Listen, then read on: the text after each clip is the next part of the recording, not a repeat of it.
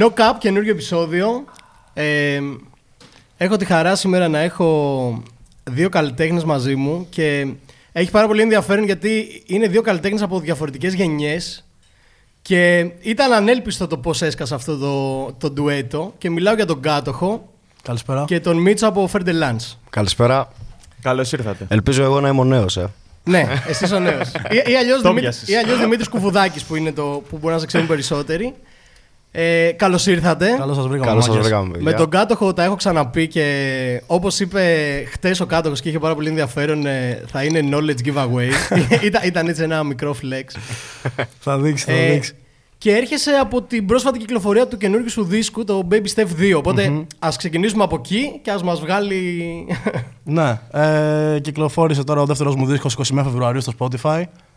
Ε, είναι ένα project που το δουλεύαμε τον τελευταίο ένα χρόνο και.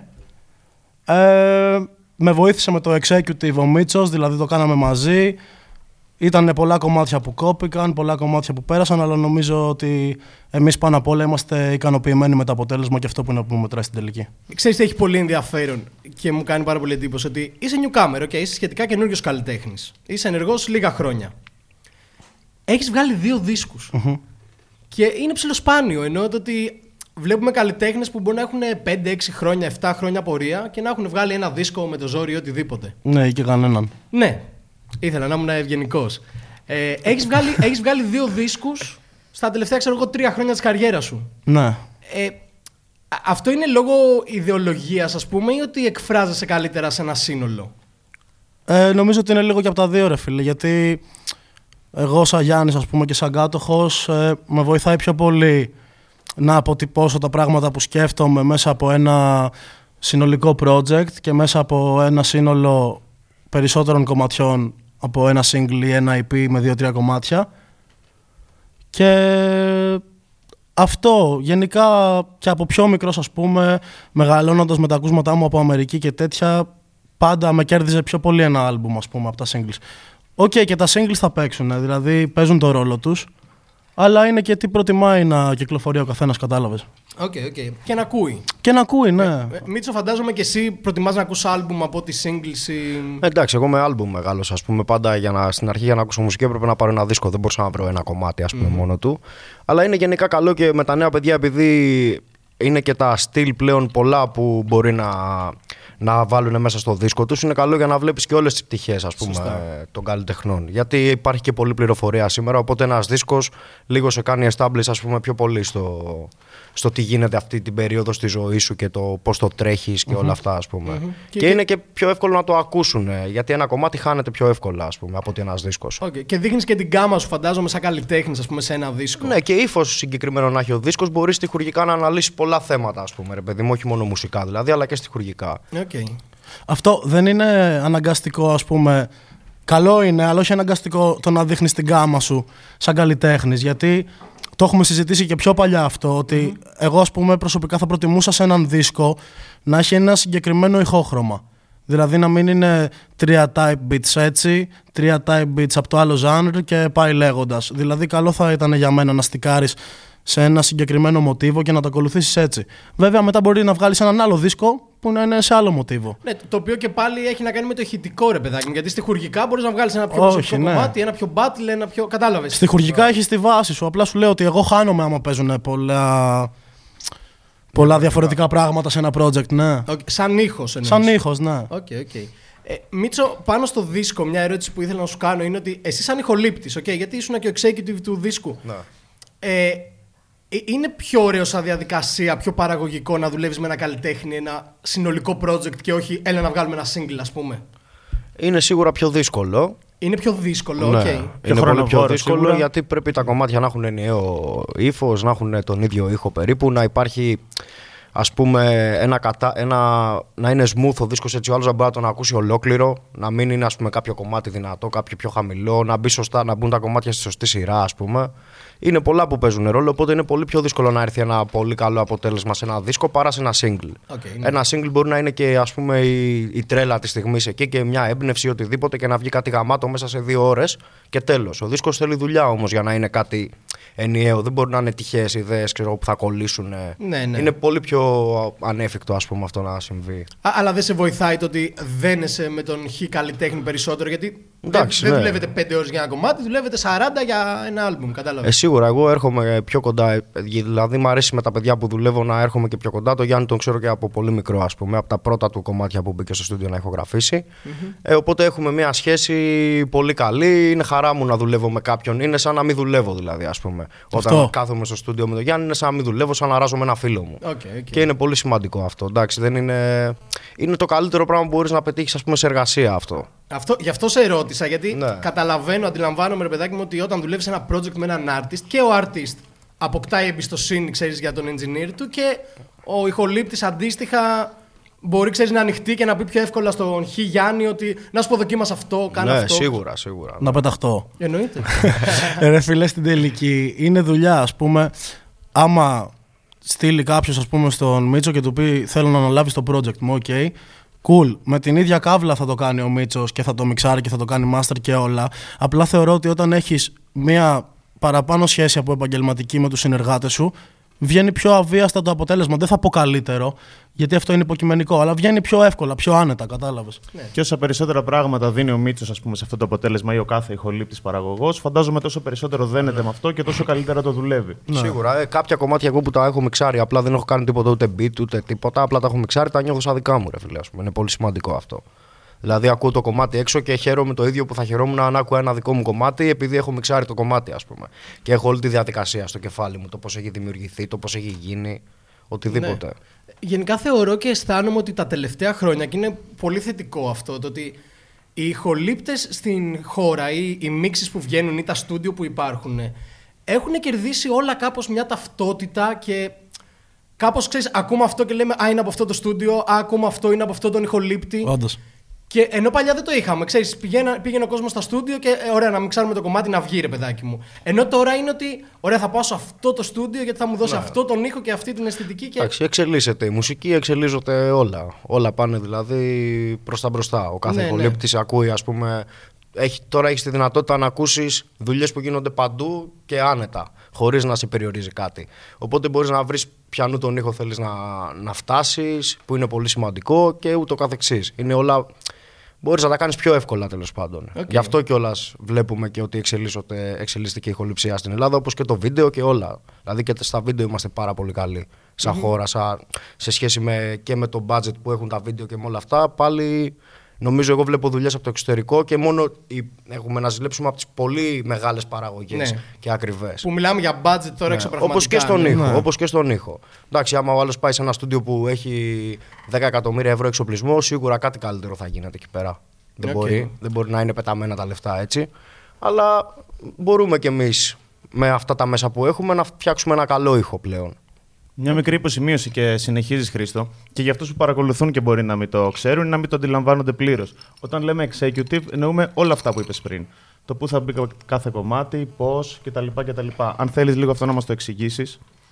Εντάξει, ε, υπάρχει, θα έρθει ένας καλλιτέχνης και θα πει ότι εγώ θέλω να βγάλω ένα δίσκο, θέλω το πρώτο κομμάτι να είναι αυτό, είναι το intro, αυτό είναι το δεύτερο, αυτό είναι το τρίτο. Εκεί θα μπει ο τάδε DJ, εδώ θα μπει ο φίλος μου ο τάδες, αυτό, εκεί θα μου κόψει το beat, εκεί να το έχει φανταστεί ακριβώς όπως το θέλει στο κεφάλι του και να στο φέρει έτοιμο ή μπορεί να το έχει δουλέψει με τον παραγωγό του, να στο φέρει έτοιμο και να σου πει ότι κοίτα, μόνο μίξαρε, μην ακουμπήσεις τίποτα, μην αλλάξεις τον ήχο, μην αλλάξεις το χρώμα, μην αλλάξεις τίποτα. Εκεί έχει κάνει το executive ο άλλος, όταν ο άλλος έρχεται σε μένα και μου λέει βάλε το χρώμα σου, βάλε την ιδέα σου. Πες μου, ας πούμε, αυτό που το κομμάτι που να το βάλω. Να το βάλω πρώτο, να το βάλω τελευταίο, τι να κάνω. Τι πιστεύεις, ας πούμε, δεν είναι ότι θα στο πει και θα το κάνεις ντε και καλά. Ναι, εννοείται. Αλλά ας πούμε για το δικό μου το δίσκο είχαμε τρία κομμάτια για intro. Ναι. Τρία intros. Και μου είπε και ο Μίτσος, bro, εγώ πιστεύω αυτό. Και στην τελική είπα, οκ, αυτό είναι. Και Πάμε. στην τελική πήγε το άλλο. αυτό ήθελα να ρωτήσω. Όχι, ρε. Στην τελική ρε, ποιο βλάκα. μπήκε. Όχι, το jazz montage μπήκε. Μα είπαν και τα παιδιά πριν, μας είπε και ο κάτοχος πριν μια ενδιαφέρουσα ιστορία για ένα κομμάτι που εμένα είναι από τα αγαπημένα μου, ας πούμε, το Pills and Poppers, ότι ήταν να μην μπει και ότι μπήκε γιατί. Ναι, ξέρεις. έφαγα πίεση. Ναι, αλλά για καλό. ας Για πούμε. καλό καλό, τελικά εννοείται. βγήκε σε ναι, καλό. εννοείται. Οκ. Ε, άρα Και εδώ- πέρα από αυτή. Παρακαλώ, παρακαλώ. Και Α- πέρα από αυτή την ιστορία. Χίλια συγγνώμη. Πέρα από αυτή την ιστορία που λέγεται, μας χρωστάτε και μια άλλη ιστορία που λέγαμε απ' έξω πριν, την οποία θα μας την πείτε μετά, φαντάζομαι. Δεν ξέρω, ανάλογα πια από όλες. Για κάτι μπαλκόνια και κάτι Την τέτοιο. ακατάλληλη. Την ακατάλληλη. Α, ναι, εννοείται θα την πείτε. Εννοείται. Λοιπόν, εδώ για ποια περίπτωση μιλάμε όμως; Μιλάμε για την περίπτωση του καλλιτέχνη που έσκασε με ολοκληρωμένο vision για αυτό που θέλει να κάνει, ή έσκασε για ένα καλλιτέχνη. Επειδή εγώ αυτό. Το αισθάνομαι πολύ έντονα με τον κάτω. Τότε ότι μιλάμε για ένα full καυλωμένο ότι άσε με να ραπάρω για μέρες, ξέρω εγώ. Ε, στη διαδικασία του process, πείτε μου και για το πρώτο album και για αυτό για να δω ρε παιδάκι μου και την εξέλιξη μέσα σε όλο αυτό. Κατάλαβες ότι μιλάμε για ένα καλλιτέχνη που σκάει στο στούντιο και λέει: Λοιπόν, αυτό είναι το intro, αυτό είναι το outro. Ενδιάμεσα θα έχει ένα freestyle, ε, θα έχει ένα πιο προσωπικό κομμάτι. Ε, έχεις αυτή τη λογική όταν γράφεις ένα album, Ναι. ή απλά γράφεις 20 κομμάτια και λες: Ωραία, από αυτά τα 20 κομμάτια αυτό μου κάνει για αυτό, αυτό, για Κάπου στη μέση, ρε φίλε. Δηλαδή είχα σίγουρα τη λογική μέσα σε αυτό. Το είχα το game plan από πριν. Δηλαδή έσκασα στο Μίτσο του είπα bro. Θέλω να το κάνω έτσι και έτσι. Βόηθα με. Οκ. Βάλε και εσύ τα δικά σου, ξέρω εγώ. Έχω σκεφτεί αυτό και αυτό. Έχω σκεφτεί να είναι με αυτούς τους ήχους.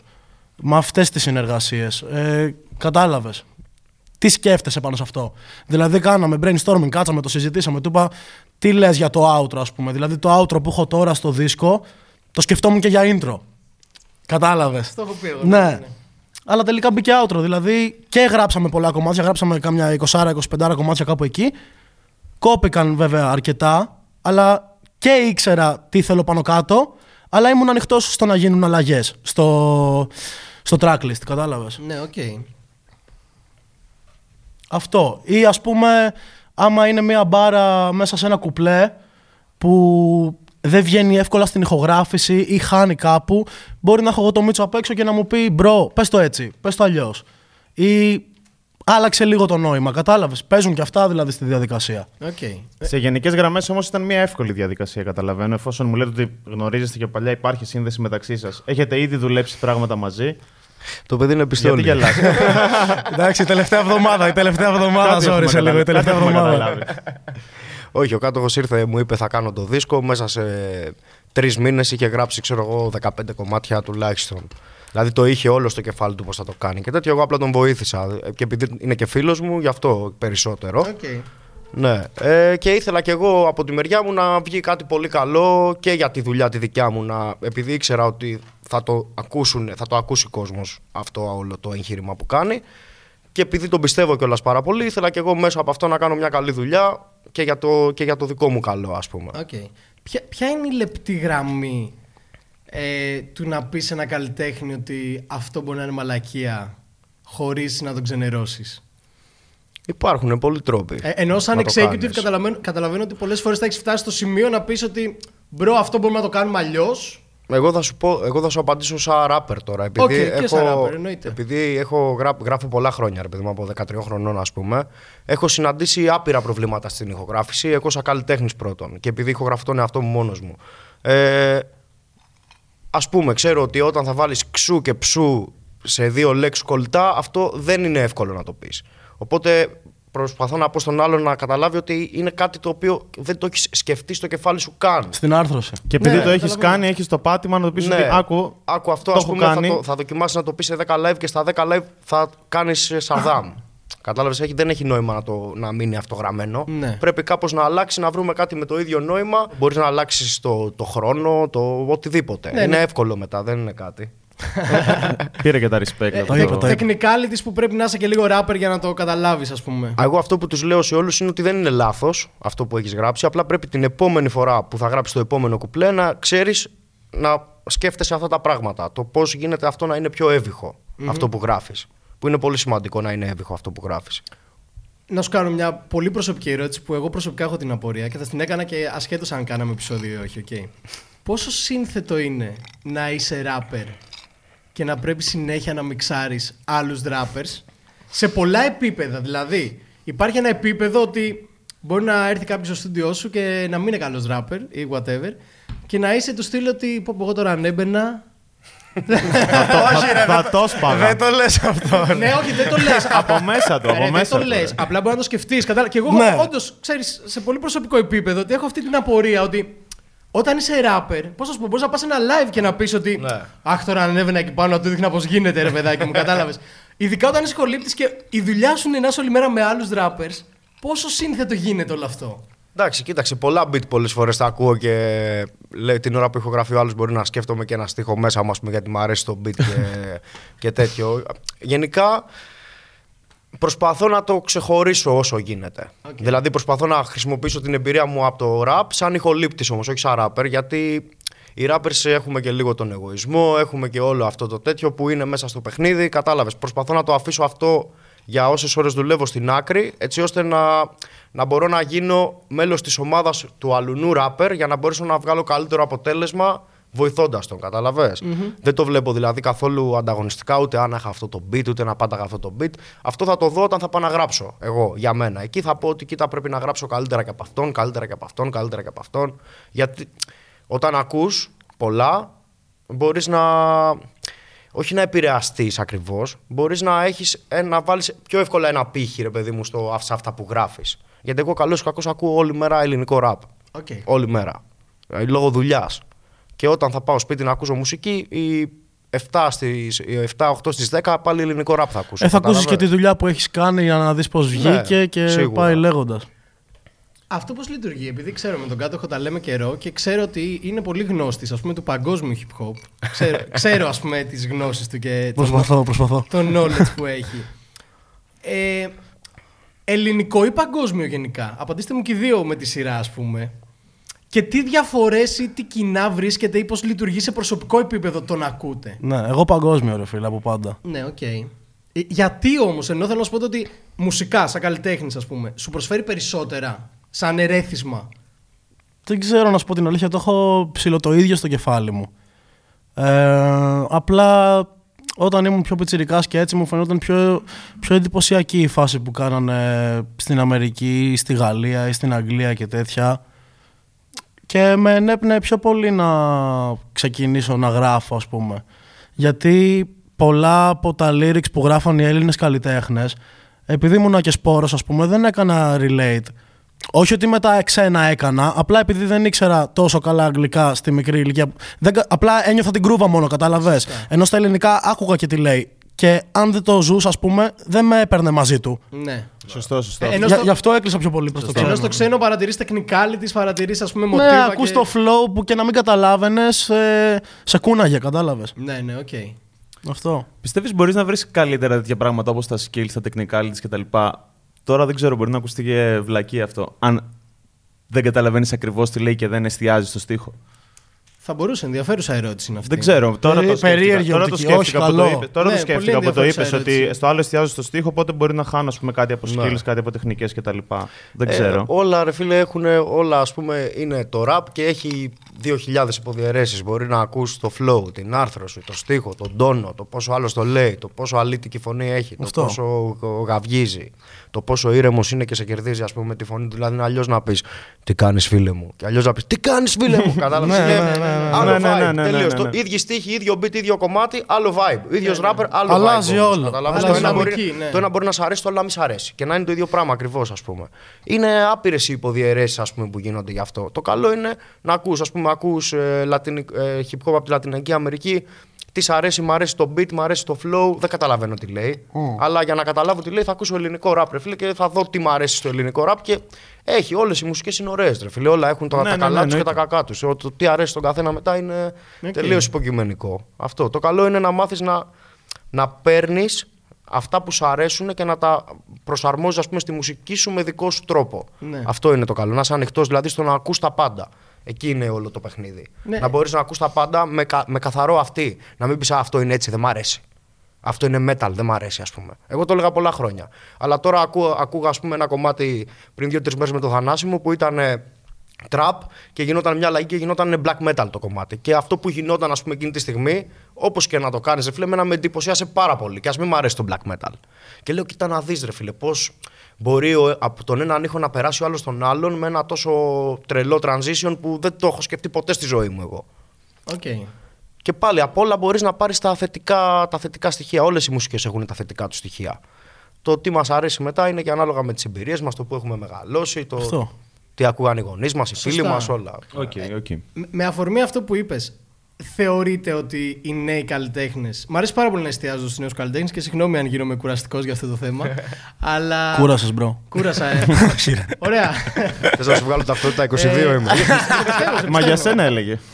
Καταρχήν, εγώ είμαι πιο κοντά στην ηλικία σου. Οπότε... Αλλά θέλω να σου πω ότι με ενδιαφέρει πολύ γιατί θεωρώ το ότι κάπως οι νέοι καλλιτέχνες το έχουν αποτινάξει αυτό από πάνω τους, ρε φίλε. Δηλαδή, θεωρώ ότι οι μεγαλύτεροι σε ηλικία καλλιτέχνες κάπως έχουν ακόμα κάποια ταμπού, κουβαλάνε κάποια πράγματα πάνω τους στο πώς θα φανούν ή στο πώς θα ακουστεί αυτό που λένε. Ενώ οι νέοι καλλιτέχνες αισθάνομαι ότι είναι πολύ ελευθερωμένοι. Έτσι, all out. Ναι, ρε φίλε, αυτό. Δηλαδή τους βλέπω και.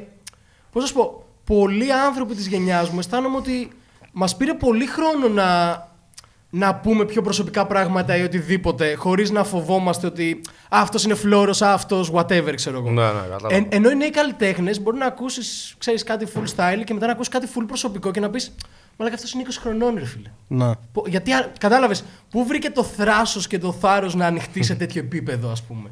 Ναι, έτσι είναι.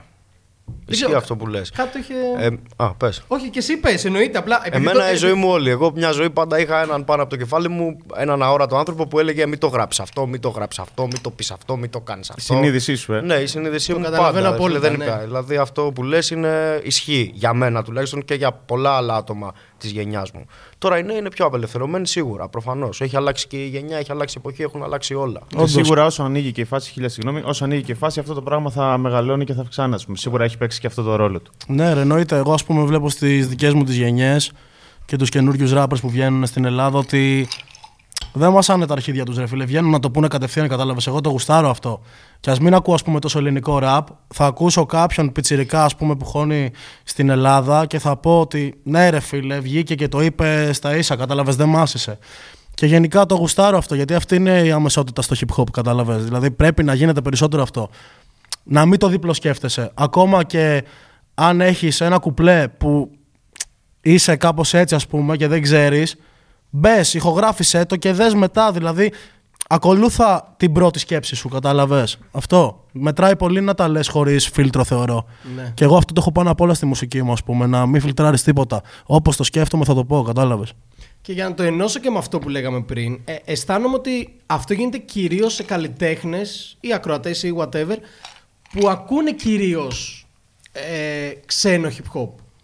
Γιατί καλός ή κακός στην Ελλάδα είχαμε για χρόνια, ξέρεις, κάποια όρια ρε παιδάκι μου στο τι και πώς.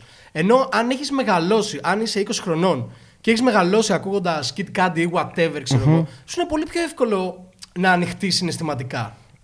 Ε, ναι, ρε φίλε, σίγουρα γιατί βλέπεις πώς το πασάρουν έξω και Ακριβώς πόσο αυτό. αυθόρμητοι είναι και λες: Ναι, ρε φίλε, μπορώ κι εγώ γιατί να μασίσω, κατάλαβες. Ναι, ναι. Βλέπεις τύπους να κλαίνε κυριολεκτικά και να χιτάρει αυτό το πράγμα, ρε παιδάκι μου. Και εδώ στην Ελλάδα ακόμα ξέρεις, φοβόμαστε να πούμε ναι. πολύ βασικά πράγματα σε συναισθηματικό επίπεδο. Ναι, εντάξει, εγώ δεν τα ακούω τόσο πολύ αυτά τα ακραία. Δηλαδή με το κλάμα που είπε πριν ή αυτό που είπε πριν ο Μίτσος με το black metal. Αυτά λίγο δεν με πολύ κερδίζουν. Δίνω το respect για την πρωτοπορία και για το ότι είναι κάτι ιδιαίτερο που θέλει να το πιστέψεις πολύ για να το βγάλεις προς τα έξω. Δηλαδή για να το βγάλουν αυτοί οι καλλιτέχνες προς τα έξω, είτε αυτό με το metal, είτε με τα crying raps και τέτοια. Πρέπει να το πιστέψεις πολύ για να το κάνεις. Δεν το πολύ ακούω. Το σέβομαι, respect για όποια προσπάθεια έχει κάνει ο artist, αλλά δεν ξέρω, ίσως είμαι και λίγο έτσι από μόνος μου που, που κολλάω πιο πολύ στα hip hop πρότυπα και στα hip hop όρια, Εντάξει, κατάλαβε. δεν είναι τα γούστας σου. Αυτό δεν Ναι, είναι. κάτι. όχι, Ε, αυτό, δεν- αυτό. Δεν, δεν το συζητάμε. Αυτό εννοείται. εννοείται. εννοείται. Εγώ θέλω να το γυρίσω πάλι στο προσωπικό. Βλέπεις, εμένα είναι το, το στοιχείο μου αυτό. Έτσι. Ξέρω πολλά άτομα που είναι φίλοι και συνεργάζονται κιόλας και κάνουν δουλειές μαζί και πάντα υπάρχουν δύο κατηγορίες. Είναι αυτοί που πάνε όλα νερό και κυλάει το flow και είναι αυτοί που είναι σαν το σκύλο με τη γάτα. Στην τελική όμως βγαίνει το αποτέλεσμα. Ναι. Είστε σε μία από τις δύο κατηγορίες. Όχι, εμείς μια χαρά δουλεύουμε. Αυτό, δεν έχουμε, ούτε οκ, έχουμε χαλαρά. τσακωθεί, ούτε έχουμε διαφωνήσει ποτέ έντονα για κάτι, ούτε τίποτα. Οκ. Πολλά χρόνια τώρα, δηλαδή ότι Αυτό. και ο ένας ακούει τον άλλον, δέχεται ο ένας τη γνώμη του αλλού. Θα κάνουμε δύο export, ξέρω εγώ. Θα ακούσουμε το ένα, Αυτό. το άλλο και θα αποφασίσουμε μετά στο τέλος. Και ο ένας και ο άλλος έχει γυρίσει και έχει πει στον άλλον, όπου είχες δίκιο, ξέρω εγώ. Ρε, φίλε. Ναι. Αυτό- Σαν αυτό που λέγαμε πριν με το κομμάτι Ναι. για το, για το Ναι, άλλο. και όχι μόνο με το κομμάτι, είναι και πολύ πιο μικρά πράγματα, ας πούμε. Το Ναι, ναι, ναι, αυτό μα το εγώ ταμπούρο εκεί- να εκεί το το βγάλω, πήγαινα. αυτό το έτσι να Ναι, το ναι, κάνω. ναι, ναι, ναι. κατάλαβες, Ή ας είναι- πούμε, άμα πριζώσει κάποιος, αν πριζώσω εγώ και πω στο Μίτσο με λίγο πιο νευριασμένη σε εισαγωγικά φωνή, ρε μαλάκα, έτσι και έτσι. Ή μου πει αυτός, ρε bro, σου είπα έτσι και έτσι. Δεν θα στραβώσει ο άλλος, κατάλαβες. Δεν είναι ότι θα ε, αρχίσω εγώ να μιλάω πιο έντονα και θα αρπαχτεί ο Μίτσος. Ή κατάλαβες. Ή οποιοδήποτε φίλος μου που γράφουμε ραπ μαζί, με τον Ανδρίκος, ας πούμε, που λέγαμε για τα ρεφρέν πριν. Δεν θα πριζώσει άμα του πω bro, έτσι και έτσι. Γιατί είναι το CD μου και έχω αυτό το όραμα. Δεν θα μου πει, Ω, μου λες μαλαγίες. Κατα... Γιατί Ναι, αντιλαμβα... συνεννοούμαστε. αντιλαμβάνεστε και δύο ότι γίνεται για το καλό, ας πούμε, και Ναι, για το. Εντάξει, Αυτό. και πάντα πρέπει να παίρνεις και τη γνώμη του φίλου σου. Ρε φίλε, γιατί γι' αυτό είναι και φίλος σου, γι' αυτό τον θεωρείς και φίλος σου, γιατί μπορεί να σε συμβουλέψει σε μια, σε μια στιγμή που εσύ μπορεί να έχεις το λόσι, μπορεί να έχεις 100 πράγματα στο κεφάλι σου, ας πούμε, οτιδήποτε. Ναι, γενικά οι rappers και όσο ανεβαίνει η κλίμακα και μεγαλώνει, αυτό το ξέρει σίγουρα. Έχουν άτομα δίπλα τους Ναι. που μπορεί και να είναι φίλοι τους ή να τους νιώθουν φίλοι τους, που στην τελική να τους λένε μαλακίες, ας πούμε. Yes, man. Να έχεις Εντάξει. άτομα δίπλα σου περίεργα, ναι, yes man, ότι ναι, ναι, γαμάει bro, γαμάει bro, γιατί Yes, είσαι man. διάσημος και θέλω να είμαι δίπλα σου. Ναι, γαμάει, γαμάει bro. Αυτό. Η χειρότερη, είναι η χειρότερη πάρα πολύ φάρα. σημαντικό. Αυτό είναι το χειρότερο. Η χειρότερη Εντάξει, να σου φάρα. πω κάτι, όλοι, Δεν το, έχουμε, προχωράει όλοι το κανείς. έχουμε πει κάποια στιγμή αυτό. Όλοι έχουμε κάνει το συγκαταβατικό, ε. Ναι, πιστεύω και εσύ το έχεις κάνει και όλοι το έχουμε κάνει. Το έχω κάνει. Α μην κρυβόμαστε. Καμιά φορά, ρε φίλε, ξέρεις, είναι αυτό που λέμε ότι να πεις τη μισή αλήθεια μπορεί να είναι και καλύτερα από το να, πεις, ε, να την πεις ολόκληρη. Κατάλαβες τι σου λέω; Ανάλογα όμως και την περίσταση. Εντάξει, γιατί ο άλλος μπορεί εκείνη τη στιγμή να Και θέλει τη μόνο, σχέση. μπορεί να Ναι, θέλει και μόνο τη το σχέση, hype. ο άλλος, μπράβο. ρε φίλε. Μπορεί να θέλει μόνο το hype εκείνη τη στιγμή και μπορεί αυτό που έχει που είναι μέτριο με το hype το δικό σου που θα του πεις ότι γαμάει να το κάνει όντως καλύτερο μετά. Κατάλαβες τι λέω. Ενώ άμα του πεις ότι ναι. δεν μ' αρέσει, να πάρει το κινητό του και να πει εντάξει, φεύγω σήμερα από το στούντιο. Δεν κάθομαι άλλο. Είναι μαλακή αυτό που γράφω. Ναι. Ο παραγωγός και ειδικά αν κάνει και executive πρέπει να είναι και ψυχολόγος. Πρέπει να ξέρει από αυτά πιστεύω. Ναι. Έτσι δεν Ναι, είναι. ρε. Εγώ, Ε; το, εγώ αυτό είναι το πρώτο γιατί επειδή έχω, κάνω και μάθημα σε παιδιά, ας πούμε τώρα. Έχω δύο-τρεις μαθητές εκεί που τους βοηθάω να μπουν στο χώρο της ηχοληψία παραγωγής και αυτά. Το πρώτο πράγμα που τους λέω πάνω απ' όλα είναι ότι πρέπει να ξέρεις να ψυχολογήσεις τον άλλον από την ώρα που θα, περάσει το πόδι του, που θα πατήσει το πόδι του μέσα στο στούντιο. Δηλαδή πρέπει να ξέρεις τι θέλει ο άλλος, είτε να ακούσει, είτε τι θέλει να πάρει σαν αποτέλεσμα και να ξέρεις πώς θα του φερθείς. Δηλαδή μπορεί να είσαι άλλος αυτόν, άλλος εκείνον. Γιατί αυτή είναι η δουλειά. Πρέπει ρε φίλε να μπορείς να βαϊμπάρεις μαζί με τον άλλον. Αν δεν μπορείς να βαϊμπάρεις μαζί με τον άλλον, το χάνεις το παιχνίδι. Κατάλαβες τι Ναι, λέω; ναι, ναι, το πιάνω, το πιάνω. Μπορεί το κάποια πιάνω. στιγμή να πεις ότι. Μπορεί αυτό να μην σ' αρέσει και να πεις ότι κοίτα φίλε γαμάει αυτό. Γιατί πιστεύεις ότι εκείνη τη στιγμή ο άλλος θα χαϊπαριστεί επειδή σέβεται τη γνώμη σου και θα χαϊπαριστεί και όντως αυτό που έχει μπορεί να είναι στο 3 και να το πάει στο, στο 5. Ναι. Αλλά κάτι θα γίνει εκεί. Μπορεί ο άλλος να είναι ρε φίλε τύπος που να θέλει να του πεις ότι αυτό είναι μια μαλακία και να πεισμώσει και να πάει να κάτσει στον καναπέ και να γράψει ένα κουπλέ 10 φορές καλύτερο. Εκεί πρέπει να κρίνεις όμως σε ποιον θα το πεις και σε ποιον δεν θα το πεις. Εγώ γι' αυτό δεν θα μπορούσα να γίνω εχολήπτη ποτέ. Οκ, οκ. Δεν, δεν μπορώ. Δεν μπορείς να Θα κάνεις ήσουν αυτό. αυστηρό. ε; Πώς; Όχι, δεν, δεν μπορώ, ρε φίλε. Άμα δεν κάνει, δηλαδή θα το πω το άλλο δεν Θα κάνει. ρε, φεύγανε με, πράγμα. κλα- με κλάματα οι newcomers Ναι, ναι. από το στούντιο. Ρε, δεν γίνεται. Εγώ εντωμεταξύ σας ακούω τόση ώρα και το μόνο που παίζει στο κεφάλι μου είναι το ωραίο beat. Το ωραίο beat. Αν σου βάλει κάποιος κομμάτι για το Ωραίο το beat. μπράβο. Ε, είναι το πιο κλασικό, το θυμάμαι πάει από Ελλάδος, μικρός ε. όταν ακούγαμε κάτι ή ότι. Ωραίο beat. Όταν σου πει άλλος ωραίο beat, είναι, Τελείωσε. ναι. είναι το χειρότερο πράγμα που μπορεί να σου πει, ξέρω εγώ. Ξέρεις κάποιος. ποιο άλλο είναι το χειρότερο να σου πει; Μαλάκα εκεί κάπου στο δεύτερο κουπλέ λες μια ωραία τάκα. Εκεί αυτό που είπες στο δεύτερο κουπλέ, ωραίος, ναι. Όντως. Ωραία. Οι rappers είναι λίγο μαλάκες. Εννοώ το ότι εκτός Περίεργοι, στούντιο ή είναι λίγο εκτός περίεργοι. μουσικής ή οτιδήποτε. Ε, α- αράζεται με rappers. Εννοώ το ότι θεωρείτε ότι είναι περίεργοι τύποι, ότι είναι δύσκολοι άνθρωποι να συναναστραφείτε. Και εσείς είστε rappers, ενώ. Ρε φίλε, ο Μίτσος πιο πολύ από μένα αράζει με rappers. Λόγω και της δουλειάς με το στούντιο και τέτοια, εγώ δεν το πολύ κυνηγάω κιόλας, αλλά δεν έχω και θέμα. Ε, και πάντα πίστευα, ας πούμε, ότι κάποιος για να κάνει αυτή τη μουσική και να είναι στη rap φάση και τέτοια, ε, πρέπει να έχεις καμιά λασκαρισμένη Αυτό βίδα. όταν λέω μαλάκες δεν το λέω εγώ, κακοπροαίρετα. εγώ, εννοώ- εγώ, εγώ συμφωνώ απόλυτα Ε, μαζί. εννοώ- Πρέπει ότι- να έχεις κάποιες βίδες λάσκα, ρε φίλε. Δεν γίνεται rap, κάνουμε, ξέρω εγώ. Οκ, οκ. Αλλά δεν είναι κακό αυτό, Όχι, όχι, μα κατάλαβε. δεν το λέω αρνητικά. Εννοώ το ότι. Όταν έλεγε Αυτό. μαλάκες, φαντάζομαι Ναι, και συγγνώμη ναι, που ναι, παίρνω ρε, το λόγο για τι. σένα. Δεν το Απλά λέω επειδή- κακοπροαίρετα. απλά Το λέω επειδή- το αντίθετο. ναι. Επειδή συναναστρεφόμαστε συνέχεια με rappers. Αυτό. Και είναι αυτό το κλασικό το ότι έμπλεξε με rapper τώρα. Ρε φίλε, Ναι, ξέρω ρε, εγώ, αν δεν bro. συνεννοηθείς. Μα άμα είμαι κι εγώ στο έργο μου και είναι και ο άλλος στο έργο του. Οκ. Γάμισε το, κατάλαβες. Εντάξει, εγώ δεν ξέρω. Εγώ έχω κάνει δεύτερη οικογένεια από το ράπ. ρε Φίλε, τώρα τι να πω. Ε, ε, αλλά θέλω να σου πω το ότι Δεν ξέρω, επειδή ναι. είσαι και εσύ μέλος αυτού του πράγματος Πιστεύω σίγουρα ό,τι και να είναι ο άλλος μπορεί να είναι μαλάκας, μπορεί να είναι καλός, μπορεί να είναι οτιδήποτε. Σίγουρα σε αυτό πιστεύω. Ότι και υπάρχουν και γαμώτα άτομα και υπάρχουν και κάποιοι κομπλεξικοί και οτιδήποτε. Ναι, ρε, Όπως Μητσό. σε κάθε χώρο. Αλλά εσείς με τα παιδιά, ας πούμε, που λες για δεύτερη οικογένεια και τέτοια, πρώτα γίνατε φίλοι και μετά κάνατε μουσική μαζί, κατάλαβες; Εντάξει, παράλληλα, Όπως και εγώ με τους παράλληλα. δικούς μου και ο καθένας. Δηλαδή, ναι, παράλληλα, οκ. πάμε- η Από αυτούς τους μουσική κύκλους μας, γνωρίστηκες. ναι, ναι. Αλλά κατάλαβες, πρώτα θα τον κόψεις, θα κάνεις παρέα και μετά έρχονται όλα τα υπόλοιπα. Εντάξει, εμείς είχαμε το καλό ρε φίλε ότι δεν θέλαμε να.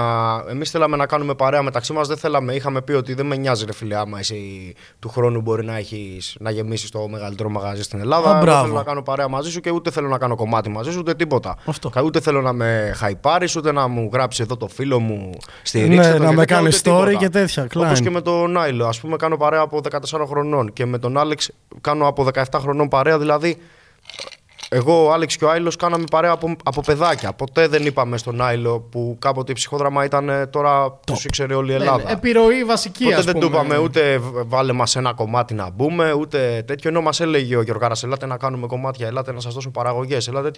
Ήμασταν με τον Άλεξ, καθόμασταν όταν καθόμασταν οι δυο μας, λέγαμε φάση ότι κοίτα, σας. Εμείς θα κάνουμε το δικό μας. Δεν και θα μας σεβαστούν για αυτό που κάνουμε.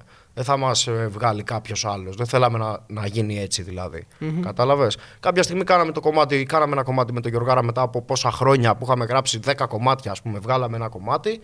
Και όντως πήραμε τον αληθινό σεβασμό από τους ανθρώπους που ακούγανε το γιωργαρα Όχι το, τον εφήμερο. Κατάλαβες τι hype, εννοώ; ας πούμε, ναι, ναι. αυτό. Οκ. αυτό.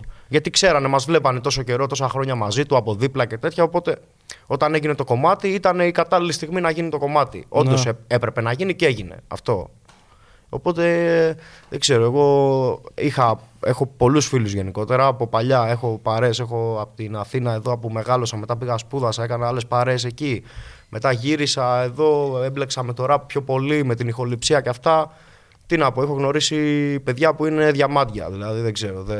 Και θα σου ξαναπώ το ότι όταν είπα μαλάκες, κατάλαβες το. Είπα... Ναι, ρε, εννοείται, δεν, δεν παρεξηγώ. Όπως θα το Νομίζω πούμε- όλοι το Εγώ πιάσαμε. είμαι Ναι, πιο ρε, τι, μαλάκας. όχι- Αυτό, Όπως θα το, όπως θα Ναι, το πούμε ρε. μεταξύ μας, Όχι παιδάκι μου, μαλάκες με το κατάλαβες. άσχημο. Απλά Όπως θα το πούμε μεταξύ Ιδιαίτερη μας. χαρακτήρα. ο καθένας στη Ιδιαίτεροι φάση του, ρε χαρακτήρες. φίλε. Αυτό, ιδιαίτερη, ακριβώς. Ναι, ρε, φίλε, Καλλιτέχνες και είστε Ο έτσι κι καθένας μας αλλιώς. μπορεί να ξυπνήσει το πρωί, ρε φίλε, και να έχει τα νεύρα του. Κατάλαβες. οκ. Όταν είσαι ε, σε, σε επαφή και σε σχέση με ανθρώπους αυτού του, του κύκλου, τα νεύρα σου θα τα βγάλεις στους ανθρώπους αυτού του κύκλου. Τι να κάνουμε, αναγκαστικά δηλαδή, έτσι πάει. Οκ. Ναι. Πώς βλέπετε το ραπ τώρα; Γενικά Από στην το Ελλάδα, στόμα τι. μου το πήρες. Ναι, γιατί, γιατί α, α, με Το αφο- είχε γραμμένο εκεί. Από ε. το στο- Εγώ δεν τα έχω γραμμένα. Απλά πιάστηκα από το πάθος του Δημήτρη για το hip hop και ο- έτσι όπως το έζησε, ρε παιδάκι μου. Και επειδή έχει ζήσει έτσι λίγο πιο πολύ την εξέλιξη όλου αυτού. Full. Και απ' την άλλη πλευρά ο κάτοχος ζει το τώρα πιο πολύ από όλους μας, ρε παιδάκι μου, ότι πώς τη βλέπετε τώρα τη φάση; Στην Ελλάδα οπότε. Στην Ελλάδα, ναι. Αν θέλετε το πάμε και παγκοσμίως, αλλά σε πρώτο επίπεδο, ναι, για αυτό που ζούμε, ρε παιδάκι μου, για αυτό που. Ρε φίλε, καλά είμαστε. Καλά είμαστε. Έχει ανέβει πολύ το επίπεδο. Δηλαδή και από άποψη skills και από άποψη αυτό που σου έλεγα πριν με την αυτοπεποίθηση. Δηλαδή, βλέπω τα τελευταία 2-3 χρόνια, ας πούμε, στους rappers που βγαίνουν πολύ περισσότερη αυτοπεποίθηση από ότι υπήρχε τα προηγούμενα χρόνια. Δηλαδή, σαν λίγο οι προηγούμενες γενιές να ήταν πιο κλειστές, με πιο εσωτερικό στίχο, το οποίο δεν είναι κακό. Απλά ίσως να μην κερδίζει το κοινό πιο εύκολα, κατάλαβες. Άμα κάποιος βγαίνει και τα λέει έτσι χήμα, κάνει πιο εύκολα relay το ακροατή. Γιατί και εγώ αυτό κυνηγούσα μικρός, να μου τα λέει ο άλλος απευθείας. Οπότε θεωρώ ότι τα τελευταία χρόνια έχει αλλάξει αυτό στην Ελλάδα. Είμαστε πιο άμεσοι, πιο έτσι πάρτε, ακούστε, αβέρτα. Και δεν ξέρω, νομίζω ότι ο μόνος δρόμος είναι πάνω. Είμαστε σε πολύ καλή φάση. Οκ. Ναι, και εγώ πιστεύω ότι ανεβαίνει full το rap. Δηλαδή, όσο βλέπω μεγαλύτερα live, μεγαλύτερα νούμερα σε κομμάτια, ε, όλες οι νέες γενιές, ας πούμε τώρα, καλός ή κακός, όσοι μεγαλώνουν, έχουν μια αλφα επαφή με το rap. Καμία σχέση με τα πριν από πέντε χρόνια, ας πούμε. Τώρα όλοι ξέρουν τι είναι το rap, ποιο είναι το trap, ποιο είναι το drill, ποιο είναι το τέτοιο. Δηλαδή, είναι ο άλλος 12-13 χρονών, ξέρει τα πάντα. Οκ. Και μπορεί να το. Και αυτό όσο περνάνε τα χρόνια, όλο και θα μεγαλώνει. Δηλαδή, όσο βλέπουμε, εγώ πιστεύω, μεγαλύτερα live, μεγαλ... περισσότερα κομμάτια, περισσότερους δίσκους, περισσότερα. τέτοια, Αυτό πάει τη μουσική προς τα πάνω. Γιατί όλο και περισσότεροι νέοι θέλουν να έρθουν σε, αυτό το, σε αυτή Ναι. τη φάση ας πούμε, που είναι σήμερα οι μεγάλοι καλλιτέχνες. Οπότε αυτό τους δίνει το κίνητρο να ασχοληθούν με τη μουσική και είναι εύκολο να ασχοληθείς με το rap. Δεν είναι όπως ήταν παλιά να ασχοληθείς, πρέπει να αγοράσεις κιθάρα, να Ναι, οκ, πας στο ωδείο, να, να, να, να, να. Τώρα είναι λι- αρκετά πιο εύκολα τα πράγματα. Δίνεις, ξέρω εγώ, 500 ευρώ, παίρνεις μια κάρτα, ένα μικρόφωνο στο σπίτι σου, κατεβάζει Κάνεις ένα τη beat φάση στο YouTube, έβγαλες ένα κομμάτι, το ακούσαν οι φίλοι σου. Αυτό για να γίνει παλιά ήθελε ναι, ναι. στούντιο, ώρες, ιστορίες, σε παραμυθιάζανε γιατί ήσουν μικρός, κατάλαβες. Απλά, κλέβανε. Σε απλά ρε κλέβανε φίλε, όλα τα πάντα, ναι. Μήτσο, να πω κάτι πάνω σε αυτό που συζητάμε τώρα. Οκ, ναι, μεν είμαστε σε καλό επίπεδο και τέτοια, αλλά ρε φίλε, γιατί το σκέφτομαι πολύ έντονα αυτό και ένιωσα ότι είναι καλή ώρα να το μοιραστώ. Για να πάει ακόμα παραπέρα η φάση, πρέπει οι Έλληνες καλλιτέχνες λίγο να κάνουν το δικό τους ρε φίλε, να βρουν δικό τους ήχο. Εγώ θεωρώ ότι ναι, οκ, okay, άνοδο τα τελευταία χρόνια στην όλη φάση και παραγωγικά και στα clips και στα, στις μίξεις, στις μπάρες, σε όλα. Αλλά ρε φίλε, για να πάει ένα βήμα παραπέρα η φάση στην Ελλάδα, πρέπει να κάνεις λίγο το δικό σου. Δηλαδή, μην ακούς τον drill από την Αγγλία και πας να κάνεις το ίδιο. Μην ακούς τον Μωράντ και πας να κάνεις το ίδιο. Μην ακούς τους όποιους να είναι και πας να κάνεις. Ξέρεις, δεν μπορούμε να ακουγόμαστε στην Ελλάδα σαν τον Τζιφ Κίφρε, φίλε. Κατάλαβες; Ναι, okay. Α κάνουμε λίγο δικιά μας φάση. Δηλαδή, δες που θες να κινηθείς και προσαρμόσου πάνω σε αυτό. Μην πας να το κάνεις type απλά με ελληνικό στίχο. Εμένα αυτό αυτό με ρίχνει, κατάλαβες. Ή παραδειγματίσου, εμπνεύσου και βάλε το δικό σου στοιχείο λίγο, μέσα. Λίγο, Φέρ το να στα είναι- δικά σου. Κάτι τα να είναι μέτρα, πιο ξεχωριστό, ρε φίλε. Να το ακούσω και να πω: Ω, ναι, ρε φίλε, αυτό είναι δικό του. Ναι, αλλά καταλαβαίνω τι λες και συμφωνώ απόλυτα με Αυτό. αυτό που λες. Απλά πρακτικά αυτό που λες θέλει χρόνο. Ε, ναι, ρε, σίγουρα. Εννοώ το ότι. Ψάχνει του Ράζασταρ του 2023. κάτι, κα- κάτι τέτοιο, κάτι τέτοιο. Ναι. Ε, εννοώ το ότι αυτό που λες για να επιτευχθεί. Μιλάμε για ανθρώπους που το έχουν εντυγκάρει πολύ το πράγμα για να βρεις χαρακτήρα μέσα. ε, δεν σε αυτό. πρέπει. Αυτονόητα πρέπει. Απλά θέλω να σου πω ότι αν μιλάμε για newcomers, ένας 20χρονο, πόσο ραπ να έχει ακούσει ή πόσα ερεθίσματα να έχει για, για να βρει χαρακτήρα στα 20 του; Εντάξει, ξέρω, πε- πες Εντάξει, μου- μπορεί, μπορεί, όχι, μπορεί. Να- να Εγώ έχει- διαφωνώ σε αυτό. Πόσο Οκ. χρόνο Δηλαδή, είσαι; μπορεί ένας 20χρονο. 21 είναι και έχει ερεθίσματα στα ράπ. Ναι, του. αλλά έχω μιλήσει με τον Κάτοχο και ακούει ραπ από τα πάντα του, ρε φίλε. Να, έτσι, έτσι γίνεται Ναι, αυτό έτσι που γίνεται. λες. ναι, αλλά δεν έχω γνωρίσει πολλούς 20 χρονών που. Εντάξει, ρε φίλε, δεν ζητάω από τον καθένα όμως να ακούσει τώρα που έχω ακούσει εγώ και τώρα που έχει ακούσει ο Μίτσος. Το- Μπορείς να ξεκινήσεις να δουλεύεις από τα 20 σου στα ακούσματά σου και ας βρεις χαρακτήρα στα 23 σου. Αλλά να έχεις την όρεξη να καταλήξεις στον δικό σου ήχο. Δηλαδή, Εγώ, ξέρω το, εγώ. εγώ την έχω την απάντηση. Το κακό είναι ότι αυτό που θα ηχογραφήσεις και που θα είναι το πρώτο, το δεύτερο, το τρίτο σου κομμάτι, μέχρι να φτάσεις να εξελιχθείς, καλό θα ήταν να μην το κυκλοφορήσεις. Κατάλαβες τι Οκ. λέω; Δηλαδή, μπορείς να έχεις ακούσει πολύ ραπ μέχρι τα 20. Γιατί και εγώ όταν ήμουν 14-15 χρονών, δεν ούτε διάβαζα ούτε έκανα τίποτα. Έπαιζα μπάλα και άκουγα μουσική μόνο, δεν έκανα κάτι άλλο. Οπότε πιστεύω που σήμερα που έχεις και τη δυνατότητα να ακούσεις ό,τι θέλεις, χωρίς να πληρώσεις, χωρίς χωρίς, χωρίς τίποτα, πιστεύω ότι ένας 20χρονος έχει το χρόνο και από τα, αν άκουγε μουσική δηλαδή από τα 13-14 να έχει ακούσει άπειρο ραπ μέχρι τα 20. Και να έχει και πολύ καλές επιρροές και τέτοια. Το κακό είναι ότι πρέπει πρώτα να ακούσεις αυτό και μετά να γράψεις. Οκ. Εκεί είναι το μπέρδεμα στη σημερινή εποχή. Δηλαδή, Ναι. ο, ο μικρός θα ακούσει ένα-δύο κομμάτια και επηρεασμένος από αυτά τα ένα-δύο κομμάτια θα πάει να γράψει. Καταλάβες; Όχι ακούγοντας ένα τόνο μουσική. Γιατί αν άκουγε ένα τόνο μουσική και πήγαινε να γράψει, θα ήταν 20 φορές καλύτερος από ότι ακούγοντας τα δύο αγαπημένα του ελληνικά κομμάτια, ας πούμε. Ναι. Και Λοιπόν- να επηρεαστεί μπάμα από αυτούς τους καλλιτέχνες να φαίνεται ότι είναι bite. Γιατί δεν έχει ακούσει κάτι άλλο. Ενώ αν είχε ακούσει 10 καλλιτέχνες και είχε επηρεαστεί στο ένα τετράμπαρο από τον έναν, στο άλλο από τον άλλον, στο άλλο από τον άλλον, στο άλλο από τον άλλον, αυτό που θα έγραφε δεν θα ήταν bite σίγουρα. Με Θα ήταν τίποτα. κάτι unique, ναι, ρε. Να, Μπράβο. κα- να κάνω μια Ναι. παρένθεση τώρα πάνω σε αυτό που λέμε. Ε, μπορώ να έχω άλλο ένα τέτοιο; Ναι. Ναι, και εγώ θα ήθελα. Ε, Ήταν παρένθεση πάνω σε αυτό που λέμε. Ναι, αυτό. ρε φίλε, εννοείται. ε, εγώ θέλω να αρπαχτώ από αυτό που είπε ο Δημήτρης, που έχει πολύ ενδιαφέρον. Βάλε με τόνικα, μα δεν είναι κλίμα. Και... Γιάννη, έκαναμε και εμένα ένα τώρα, αφού μπήκε στο. Αφού μερακλώσαμε. λοιπόν, συμφωνώ πάρα πολύ με αυτό που λες και παράλληλα κάπως διαφωνώ και θα σου εξηγήσω γιατί. Ναι, έχεις δίκιο πολύ σε αυτό που λες. Απλά και από προσωπική εμπειρία και σκεφτόμενος καλλιτέχνες που μου αρέσουν, ας πούμε, πάρα πολύ, δεν θεωρείς ότι είναι κάπως σημαντικό όταν εγώ ακούσω τον χι ράπερ στα 30 του που λέω ότι γαμάει, είναι ο αγαπημένος μου ράπερ, να έχω δει την πορεία του. Γιατί έχει τύχει πολλές φορές να ακούμε ένα ράπερ και να πούμε ότι αυτός γαμάει, αλλά να έχουμε μόνο αυτό το δείγμα. Ναι. Ενώ υπάρχουν πολλοί καλλιτέχνες που μπορεί να έχω ακούσει δύο μέτρια project και στο τρίτο ξαφνικά ξέρεις να γίνεται η αποκάλυψη, ρε φίλε. Υποκειμενικά μέτριο. Ναι, ναι, υποκειμενικά. Ναι. Απλά το ότι έχω ακούσει τα δύο προηγούμενα κάπως εμένα μου δίνει έξτρα πόντους για αυτό τον καλλιτέχνη γιατί έχω δει το level up που έχει κάνει. Οπότε είπα ότι από αυτό το project μέχρι αυτό, αυτός ο man έχει λιώσει Μπράβο, ναι. να βελτιώσει τις μπάρες του Σίγουρα. ή το τεχνικό. Κατάλαβες. Οπότε αν αυτός ο rapper μπορεί να βγάζει κατευθείαν το τελικό project που να ήταν γαμάτο ρε παιδάκι μου, οκ. Απλά κάπως δεν θα το έπαιρνα προσωπικά. Θα έλεγα ωραίος rapper. Ναι, εγώ μιλάω ε, ξεκάθαρα για την επιρροή του ότι ένας νέος ράπερ μπορεί να μοιάζει πολύ με κάποιον άλλον. Οκ, αλλά- Επειδή είναι συχνό φαινόμενο τον τελευταίο καιρό να ακούς ένα νέο ράπερ και να λες. Ωραίος, αλλά μου μοιάζει με αυτόν. Υπήρχε όμως ράπερ ιστορικά που να μην έμοιαζε με κάποιον στις αρχές του; Ναι, στην Ελλάδα πιστεύω στην αρχή του hip hop ε, ήταν το, ήτανε το hip hop κάπως ελληνικό. Δηλαδή δεν, υ- δεν, δεν έβλεπα, δεν βλέπω, ας πούμε το Δέλτα Πιθήτα δεν τον συναντάς εύκολα. Τους Ράζα Σταρ δεν τους συναντάς εύκολα. Δεν υπήρχε Τους και μέτρο- FFC Σε παγκόσμιο επίπεδο. Τους FFC δεν τους συναντάς εύκολα. Ας, ας τώρα, ό,τι αρέσει δεν αρέσει στον καθένα, δεν λέμε γι' αυτό. Τους active member δεν τους συναντάς εύκολα. Ναι, οκ. Κατάλαβες, Αλλά δεν δηλαδή υπήρχε είναι- και μέτρο σύγκρισης, κατάλαβες; Ναι, αλλά αυτοί οι άνθρωποι ήταν λίγο πιο. Δεν, ήταν, δεν προσπαθούσαν, προσπαθούσαν να επηρεαστούν από το εξωτερικό εννοείται και έχουν πάρει. Από- και από παραγω- Γαλλία πιο πολύ. Και παραγωγές έχουν καλά, ο κλέψει. Μπίτι και- Φόξμουρ τώρα, εδώ και που τα πάντα λέμε. έχουν- ναι, δεν είναι κακό. γιατί- Συνεχίζουμε. αλλά Μπορούμε να το πάντα- κόψουμε αυτό. ναι, πάντα είχαν ρε φίλε λίγο Κοπεί η εκπομπούλα το, μας. το, το προσωπικό του στυλ. Οκ, δηλαδή δεν οκ. θα, δεν θα άκουγες ας πούμε τους Razastarr και θα τους μπέρδευε με κάτι άλλο. Μπορεί να μπέρδευε τον ε, Νικόλα με τον Οδυσσέα, Ναι, δεν θα ναι. μπέρδευε όμως τους Razastarr με κάποιο άλλο συγκρότημα. Γιατί είχαν, είχαν το δικό τους ηχόχρωμα το οποίο το είχαν φτιάξει. Ήταν πιο ανεπηρέαστο, ρε παιδί μου. Ήταν πιο ελληνικό, ας πούμε. Κατάλαβες τι λέω. Ναι, ναι. Ήταν, δηλαδή δεν το είδα εγώ στο εξωτερικό, ας πούμε, εύκολα αυτό. Ενώ τώρα βλέπω μπαμ. Και γι' αυτό οι νέοι είναι και πιο καλοί από ό,τι ήταν οι νέοι παλιά. Γιατί επηρεάζονται από αυτά που βλέπουν πιο εύκολα και πιο άνετα. Ενώ Αυτό. εμείς παλιά, ας πούμε, όταν.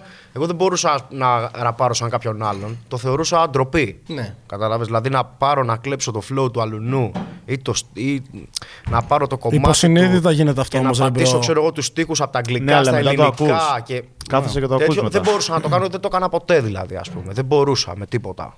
Το θεωρούσα προσβολή για εμένα, ε, σαν να κοροϊδεύω τον εαυτό μου εκείνη τη στιγμή που γράφω. Το θέμα είναι να μπορείς να αναγνωρίσεις όταν γράφεις μουσική ότι ξέρεις τι, έγραψα αυτό και εμένα προσωπικά μου θυμίζει αυτό. Επειδή έχω ακούσει πολύ Ναι. αυτό τον καλλιτέχνη και τέτοια. Ναι, αλλά το θέμα είναι να μπορείς να το αναγνωρίσεις αυτό από μόνος σου. Να μην πρέπει να στο πει ο φίλος σου ότι ρε bro, μοιάζει με το κομμάτι αυτουνού. ναι. Δηλαδή, άμα είσαι στα πρώτα σου βήματα και Εντάξει, τέτοια. αυτό γίνεται και κάπως ασυνείδητα. Δηλαδή, και εγώ από Αυτό. τη θέση που Ναι, είμαι. αυτό, αυτό. Ασυνείδητα γίνεται, απλά πρέπει να, μπο- να έχεις την κριτική ικανότητα να, Να το μπορείς αναγνωρίσεις. να το δεις. Εντάξει, χρειάζεται και, πώς να σου πω, ένα background μουσικό ρε παιδάκι μου αρκετά έμπειρο για να το κάνεις αυτό. Δηλαδή, εγώ σου λέω από το πόστο μου ρε παιδάκι μου ότι είμαι σαν cool geeks, ας πούμε, ακούω μουσική, μιλάω με καλλιτέχνες και τέτοια. Ναι. Πολλές φορές μπορεί να ακούσω έναν ράπερ που γαμάει και αυθόρμητα θα πω ότι μου θυμίζει κάπως το Ναι. τετανσιόν. Που μπορεί να μην υπάρχει άμεση συσχέτιση. Απλά, άμα ακούς όλη μέρα μουσική, ρε φίλε, θα, πώς να σου πω, μπορείς να βρεις μη- μισή μελωδία που να έχει ο άλλος και να Ναι, πεις ναι, ναι. αυτό μου θυμίζει τον τάδε στο χ κομμάτι του άλμπουμ, κατάλαβες. Ναι. Οπότε τώρα αν ζητάμε από 20χρονους να πούνε ότι αυτό που έγραψα θυμίζει αυτό κάπου, είναι λίγο άδικο για τους νέους Όχι, ναι, καλλιτέχνες, ρε έχεις παιδάκι point, μου. έχεις point. Εντάξει, μπορεί να είμαστε και λίγο αυστηροί.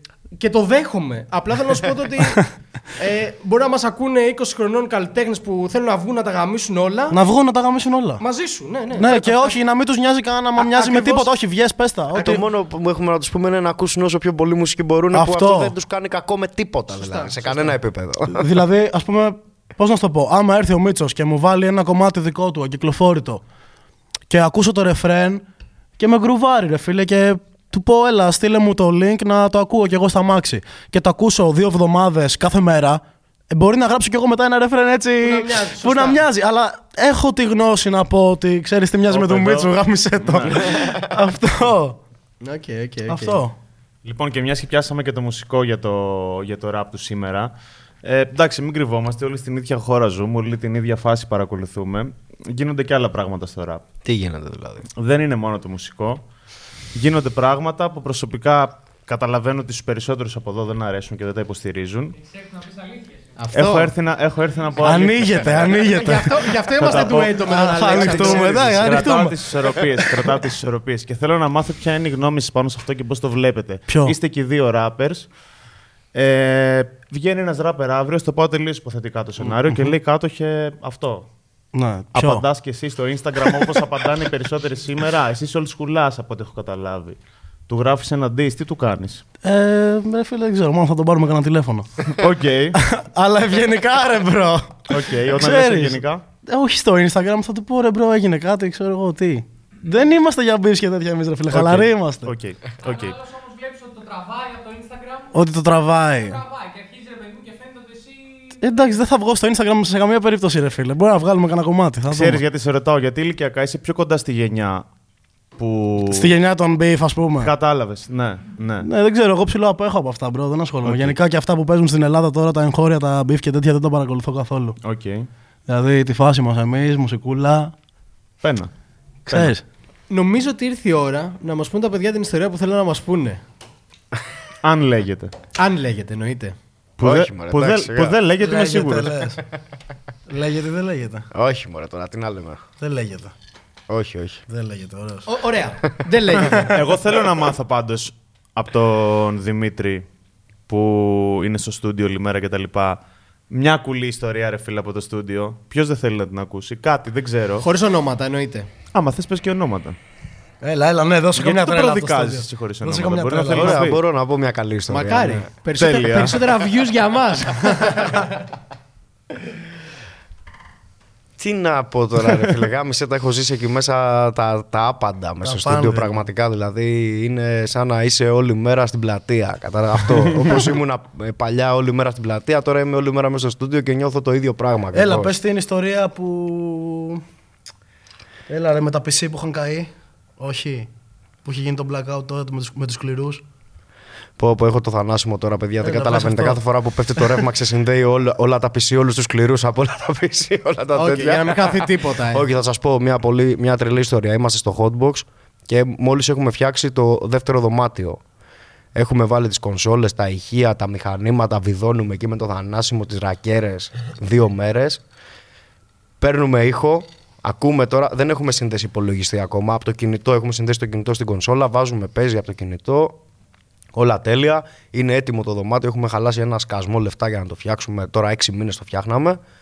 Και ήταν να ξεκινήσει να δουλεύει τη Δευτέρα το δωμάτιο. Και ήταν Σάββατο. Φεύγει ο Θανάσιμος, πάει σε μια δουλειά, τέλος πάντων δεν θυμάμαι που είχε πάει, με τον Ντάινι. Και έχω ένα παιδί εκεί, είχαμε ένα παιδί ο οποίος ήταν ε, γραμματέας εκείνη την περίοδο στο στούντιο. Και ξαφνικά πέφτει το ρεύμα. Επειδή κάναμε γενικά έργα διάφορα εκεί με τα ρεύματα και αυτά να χωρίσουμε τους πίνακες και τέτοια, ήταν συχνό φαινόμενο εκείνες τις μέρες να πέφτει το ρεύμα, οπότε δεν αγχωθήκαμε πολύ. Λέμε εντάξει, το ρεύμα είναι, σηκώνομαι εγώ να πάω στον πίνακα. Και με το που ανοίγει η πόρτα και πατάω το πόδι μου έξω από την πόρτα του, του στούντιο που είχαμε ήδη τότε, έχω, βλέπω νερό μέχρι το γόνατο, παιδιά. και έχουν σπάσει στο δωμάτιο το καινούριο, οι σωλήνες του από πάνω, έχουν μπει όλα τα νερά από τα φωτιστικά μέσα στο στούντιο και είναι όλα πλημμυρισμένα. Μιλάμε τώρα για ζημιά που δεν ήξερα, δεν μπορούσα να σταματήσω να, να γελάω ή να κλαίω. Ακούμπαγε μηχανήματα κανονικά. Όλα σου λέω, δε, πέφταν τα νερά από το ταβάνι, πέφτανε Τσότσα. πάνω στην κονσόλα, έτσι πάνω στα Ωραία, ηχεία. φίλε. Τα μηχανήματα. Ήταν το νερό, παιδιά, μέχρι εδώ όλα. Δεν είχε να φύγει από πουθενά. Έβγαινε μόνο από τους εξαερισμούς που μπορούσε να βγει το νερό από πουθενά άλλου. Και μιλάμε τώρα για δραματική κατάσταση. Ήμασταν τώρα μέχρι να βγάλουμε τα νερά από το στούντιο, να πάρουμε τα μηχανήματα, να τα ανοίξουμε. Το στούντιο άνοιξε μετά από 6 μήνες πάλι. Δηλαδή, για να γίνει όλη αυτή η ιστορία. Αλλά ακόμα και τότε ό- όλα τα παιδιά και από άλλα στούντιο στην Αθήνα και αυτά μας είχαν στείλει μήνυμα να μας βοηθήσουν ό,τι χρειαστούμε με ώρες, με μηχανήματα, με τα πάντα. Ε, αλλά πάλι εκεί, ξέρω εγώ, κάτσαμε με το θανάσιμο οι δυο μας, σιγά σιγά, μέρα με τη μέρα και το φτιάξαμε και επιτέλους λειτουργήσε. Με ρεμέτη. Ναι, δηλαδή αυτή είναι μια ιστορία που δεν πρόκειται να την ξεχάσω ποτέ για το hotbox. Ε, είναι... Εγώ στεναχωρήθηκα πολύ για τα μηχανήματα. Οπότε τα μηχανήματα. Τα μηχανήματα κάποια είχαν ζημιά, κάποια δεν είχαν. Ανοιχτήκανε, στεγνώσανε, κάποια λειτουργήσανε, κάποια κάνανε φασαρία, κάποια πεταχτήκαν, δεν ξανανοίξανε ποτέ. Και έπαιζε και χαμένο υλικό. Ναι, ναι, full. Σίγουρα. σίγουρα. Δηλαδή από τη δικιά μου την οπτική, εμένα με νοιάζει αν υπάρχουν τα κομμάτια μου, κατάλαβες. Οκ. Ο καθένας. Έχω δει πολλές φορές το θανάσιμο να είναι μπλεγμένος. Με... κα- να, μπαίνω... να μπαίνω μέσα στο στούντιο και να έχει μακα... σαν μα... μακαρόνια ήταν πάνω του. Δηλαδή, τύπος καλώδια παντού, ρε. Να είναι Γι' μπλεγμένο. αυτό Ξέρω εγώ. είναι. Να λέω, μαλάκα θα τον χτυπήσει Οι το ρεύμα. τζίβες είναι καλώδια. Θα τον- ρε. Λέω, θα τον χτυπήσει το Είναι ρεύμα. backup ξέρω για εγώ. του σκληρού. Backup. Οκ. Ε, σπουδαίο πράγμα για έναν καλλιτέχνη, παύλα ηχολήπτη, παύλα παραγωγό, παύλα whatever, να έχει το στούντιό του. Ε, ναι, εντάξει. Είναι ουσιαστικά αυτό που, που ονειρεύεσαι, ρε παιδί μου, να μπορείς να ξυπνήσεις το πρωί, να πας στο στούντιό σου με τον καφέ σου, να μην έχεις, να αργείς 10 λεπτά, να μην έχει κάποιος να σου πει κάτι. Είναι, δι- είναι δικιά σου δουλειά, ρε παιδί μου. Αυτό είναι, είσαι αφεντικό του εαυτού σου, κάνεις αυτό που γουστάρεις, δουλεύεις όποτε θες, όποτε δεν θες δεν δουλεύεις, μπορείς να το τρέξεις όσο θες να δουλέψεις 15 ώρες τη μέρα, ας πούμε, μπορείς να δουλέψεις 5, ό,τι θέλεις. Είναι για μένα, από όταν έφτιαξα το δικό μου στούντιο και μετά, απελευθερώθηκα και σαν άνθρωπος. Πήγα, ξεκίνησα να πηγαίνω μπροστά στη ζωή μου, ας πούμε. Οκ. Γι' αυτό κατάλαβα. Και σίγουρα βγαίνει και καλύτερη δουλειά και πιο εύκολα και πιο. Ναι, σίγουρα. Οκ. Κάτοχε, έχεις αντίστοιχα όνειρα; Εννοώ το ότι οι περισσότεροι rappers που ξέρω, ξέρεις, long term όλοι ρε παιδάκι μου κάπως ονειρευόμαστε ότι είτε να έχουμε το στούντιό μας, είτε να έχουμε μια κολεκτίβα, είτε να έχουμε, ξέρεις, να πάρεις τους δικούς σου και να τους βάλεις κάπου ας πούμε. Ναι. Και ξέρεις, βλέπω τώρα τη χαρά ας πούμε, του Δημήτρη ή των ανθρώπων που κάνουν κάτι αντίστοιχο και το καταλαβαίνω πόσο σπουδαίο είναι αυτό. Ναι. Και είσαι ένας καλλιτέχνης που ξεκινάει τώρα. Έχεις όλα τα φόντα για να πετύχεις, ας πούμε, κάτι αντίστοιχο. Έχεις κάποιο έτσι bigger dream, ας πούμε, που. Θα γούσταρα πολύ, ρε φίλε. Βασικά, εμένα, για να μην σου λέω μαλακίες, εμένα το πρώτο όνειρό μου που είναι και στόχος, όχι μόνο όνειρο, είναι να μπω λίγο παραπάνω στον κόσμο της παραγωγής. Δηλαδή, θα γούσταρα να αρχίσω να φτιάχνω μπίτια. Οκ. Δηλαδή, εμένα ένα όνειρό μου είναι να μπορέσω κάποια στιγμή στη ζωή μου να βγάλω ένα project με 20 κομμάτια που να είναι 20 beatια Κάτοχος και 20 raps Κάτοχος. Κατάλαβες. Δεν ξέρω αν θα το κάνω, δεν έχω ασχοληθεί, αλλά το έχω στο πίσω μέρος του κεφαλιού μου. Δηλαδή, αυτό είναι πρώτα-πρώτα. Μετά θα γούσταρα να έχω και ένα δικό μου στούντιο προφανώς με τους φίλους μου. Συνεργατικό βέβαια, όχι μόνος μου. Γιατί άμα είσαι μόνος σου, τι να το κάνεις, κατάλαβες, ρε φίλε. Δηλαδή θα γούσταρα με την παρέα μου να κάνουμε ένα στούντιο, να γράφουμε τις μουσικές μας εκεί πέρα, χωρίς να έχουμε έννοιες. Αν και αυτό ήδη γίνεται με τον Μίτσο, που σου λέω πρώτα είναι φίλος μου και μετά συνεργάτης μου. Άμα τον πάρω εγώ τηλέφωνο και του πω, brother, έτσι και έτσι να έρθω, θα μου πει ναι. Οπότε ίσως γι' αυτό δεν το έχω βάλει τόσο μπροστά να το τρέξω εγώ από τη σκοπιά τη δικιά μου. Αλλά θέλω να μπω ακόμα πιο βαθιά στο χώρο της μουσικής και να κάνω και άλλα πράγματα πέρα από το να γράφω στίχους. Σίγουρα. Εντάξει, είσαι μικρός, οπότε. Ναι, έχεις χρόνο Ναι, γι' αυτό δεν υπάρχει στάδιο. βιασύνη για Ναι, να. ρε, δεν εντάξει. είναι ότι κρίνεσαι για το αν θα το τρέξεις τώρα αυτή τη στιγμή. Μπρο, αν δεν ανοίξεις δικό σου στούντιο στην Ελλάδα, Έχεις δεν, αποτύχει. δεν έχεις κάνει τίποτα. Είσαι fail. Γι' αυτό σου, εγώ δεν το, δεν το προσδιορίσα, ας πούμε, ότι να ανοίξεις στούντιο. Μπορείς να κάνεις μια κολεκτίβα, ένα creative studio, whatever. Ναι, ρε. Κατάλαβες. Απλά είναι αυτό το ότι ακούγοντας τον Δημήτρη να μιλάει, είναι αυτό το ότι ξέρεις, όλοι έχουμε ονειρευτεί κάτι τέτοιο. Ναι, και ρε. μπορεί να είναι οτιδήποτε. Δεν σε φοβίζει αυτό που λες όμως. Ότι θες long term, ας πούμε, να γίνεις και παραγωγός; Εντάξει, μπορεί, μπορεί να μην το κάνω και ποτέ. Οκ. Ενώ τώρα τον τελευταίο ένα χρόνο το σκέφτομαι δύο. Μπορεί και να μην το κάνω ποτέ, αλλά από τη στιγμή που το έχω αυτή τη στιγμή στο μυαλό μου και το ονειρεύομαι, είναι καλή ευκαιρία να το μοιραστώ. Κατάλαβες, δεν. Εννοείται. Εγώ, ό,τι και να κάνω, ρε φίλε, πάνω στη μουσική δεν θέλω να δεσμεύομαι, κατάλαβες. Δεν μπορώ να έχω commitments και τέτοια. Το συζητάμε, βλέπουμε, άμα πάει πήγε. Άμα δεν πάει, δεν θα το φορσάρω επειδή ήρθα το 2023 και είπα στο Μόρο ότι θέλω να αρχίσω να κάνω μπίτια. Κατάλαβες; Όχι, τώρα δεσμεύτηκες. τώρα δεσμεύτηκες. Τώρα τέλος, bro. σου. Κατάλαβες. Αλλά καλό είναι να έχεις στόχους, να έχεις aspirations, τέτοια. Μόνο μπροστά θα σε πάνε. Δηλαδή και στην τελική να μην τα υλοποιήσεις, όντως. Θα κάνεις κάτι άλλο, ρε φίλε. Θα τη βρεις την άκρη σου, θεωρώ. Σαν artist. Αυτό. Λοιπόν, είχαμε καλεσμένο σε ένα προηγούμενο επεισόδιο έναν ε, πολύ παλιό ράπερ της φάσης. OG, καταλαβε Όχι μόνο έναν, αρκετούς μπορώ να πω, αλλά κατάλαβες. Ε, και πολλοί από αυτούς αισθάνθηκα ότι δεν παρακολουθούν τι γίνεται αυτή τη στιγμή. Ξέρεις, στα νέα κύματα, το Ναι. τι συμβαίνει. Και ξέρεις, ε, ήμουνα εκεί για να υπερασπιστώ αυτό το πράγμα ότι υπάρχει νέο αίμα και ζουν κάτι που μπορεί εμείς απαραίτητα να μην καταλαβαίνουμε, αλλά υπάρχει. Είναι εκεί και το ζει και είναι full true για αυτούς που το ζουν. Ναι. Οκ. Σαν νέος καλλιτέχνης, το αισθάνεσαι αυτό. Αισθάνεσαι ότι ζεις ένα hip hop που οι παλαιότεροι μπορεί να μην καταλαβαίνουν. Ε, Ελάτε. δεν ξέρω, δεν μπορώ να πω στη θέση των παλαιότερων, ρε φίλε. Αλήθεια. Όχι, από την πλευρά σου θέλω να μου πεις, αισθάνεσαι ρε παιδάκι μου ότι οι παλαιότεροι αποδέχονται και μην το πάρεις Το τόσο... αποδέχονται, μπρο. Ξέρεις τι, μην το πάρεις τόσο προσωπικά, γιατί καλώς ή κακώς αυτό που κάνεις Ναι. οκ, είναι friendly για τους πιο όλους κουλάδες. ναι, ναι, ναι, αυτό, αυτό θα έλεγα κι εγώ, ότι είναι κοντά. Ναι, δηλαδή μην το πάρεις, απα- μην το πάρεις απαραίτητα προσωπικά. Αυτό έλειπε να τον άφηνα έτσι. Σωστά. ε, δες το γενικότερα για τους νέους καλλιτέχνες. Ακόμα και άτομα που μπορεί να είναι μακριά από τον ήχο Αλλά σου. δεν ξέρω, με έκαψες τώρα, ρε φίλε. Αλήθεια. Ε, τι είμαστε εδώ, Θε- για, τα- για τα θε- εύκολα είμαστε νομίζω, εδώ. νομίζω θέλει παραπάνω σκέψη από ένα λεπτό για να απαντήσω κατευθείαν, κατάλαβες. Εγώ πιστεύω πως έχει να κάνει με, το... με τα βιώματα. Δηλαδή πιστεύω ότι ένας ράπερ ο οποίος ε, ακούει όλη του τη ζωή και έχει φτάσει ξέρω, εγώ, 40 χρονών ας πούμε είναι πολύ δύσκολο να τον αγγίξει κάτι που θα πει ένας 17χρονος, 18χρονος. Θα τον κερδί, μπορεί να τον κερδίσει το flow ή να πει ότι αυτή είναι μια πολύ ωραία δουλειά, ολοκληρωμένη ξέρω εγώ και τέτοια και να το σεβαστεί, αλλά είναι πιο δύσκολο να τον αγγίξει. Γιατί τον περιμένει να ακούσει πράγματα, ρε φίλε, το, τα οποία μπορεί ίσως να τον πάνε πιο πέρα στη ζωή του. Από το ραπ. Έτσι. Περι- Έχει απαιτήσεις από το ραπ. Οπότε, όπως όταν ήταν μικρός, άκουγε ραπ και το ραπ τον πήγαινε μπροστά στη ζωή του, τώρα περιμένει πάλι να ακούσει ραπ και να τον πάει αυτό μπροστά στη ζωή του. Οκ. Αλλά είναι πολύ δύσκολο να περιμένεις να το κάνει αυτό σε σένα που είσαι 40 χρονών, ένας 17χρονο. Ναι. Που γίνεται. Και πάλι γίνεται, έτσι. Δηλαδή, ε, ακόμα και εγώ ακούω στίχους από πιτσιρικάδες και με βάζουν και σκέφτομαι. Ναι. Έτσι, δεν είναι ότι πάντα, κα- πάντα ο άλλος έχει να σου πει κάτι.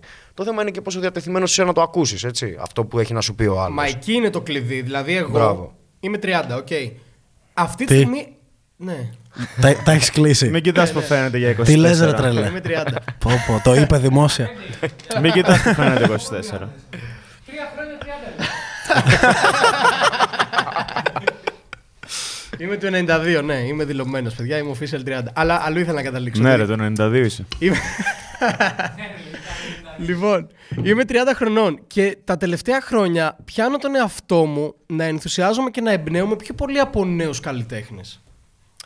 Είτε γιατί εστιάζω πιο πολύ στο τεχνικό part που ακούς καινούργια πράγματα που μπορεί να μην ακούς από ένα παλαιότερο, είτε γιατί ακούς μια προσέγγιση σε αυτή τη μουσική τέλος πάντων που ασχολούμαστε, την οποία της ηλικίας μου και μεγαλύτεροι μπορεί να μην έχουν σκεφτεί γιατί καλός ή κακός έχουν κλειδώσει κάποια πράγματα μέσα μας.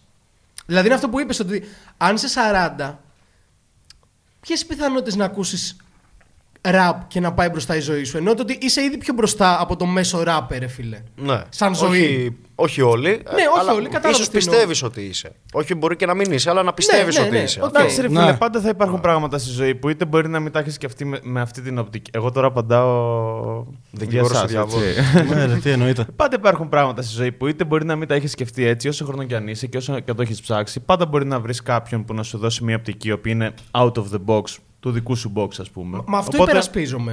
Α, ότι, οκ, οκ. ότι οι πιτσιρικάδες έχουν αυτό το out of the box που δεν έχουν Οκ, οκ. οι 30 συν καλλιτέχνες, κατάλαβες. Γιατί έχουν μάθει μια πεπατημένη, λένε αυτό λειτουργεί, οπότε αυτό θα κάνω. Εντάξει, εγώ πιστεύω πως αν αυτό που ακούς, ρε φίλε, δεν σε προσβάλλει, κατάλαβες, Ναι, αν, δε- ναι. αν δεν σε προσβάλλει δηλαδή την προσωπικότητά σου και το χαρακτήρα σου, είναι κακό να κλείνεις τα αυτιά για να σου περνάει διάφορο. Το καλό Ναι. θα ήταν εφόσον το ακούς, άκουσέ το ρε φίλε. Δηλαδή αν θα στο βάλει ο άλλος και σου πει ότι άκου αυτό, κάτσε και άκου το. Μην το αφήσεις να περάσει έτσι ας πούμε. Τώρα αν σε προσβάλλει και σε θίγει ή οτιδήποτε πιστεύεις ότι αυτό δεν σέβεται, δεν κάνει, δεν ράνει, εντάξει, έχεις κάθε δικαίωμα να πεις ότι φίλε εγώ δεν το ακούω αυτό το πράγμα. Οκ. Δεν μπορώ, με θίγει, με προσβάλλει, Ναι. δεν, δεν μπορώ να έρθω κοντά στη νέα γενιά. Αν η νέα γενιά είναι έτσι, ας πούμε, κατάλαβες.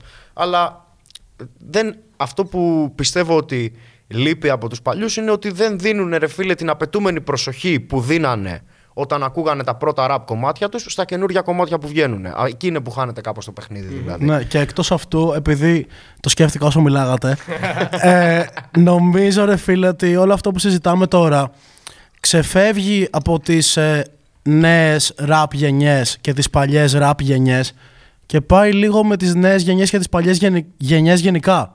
Κατάλαβες ότι δεν έχει να κάνει μόνο με τους rappers.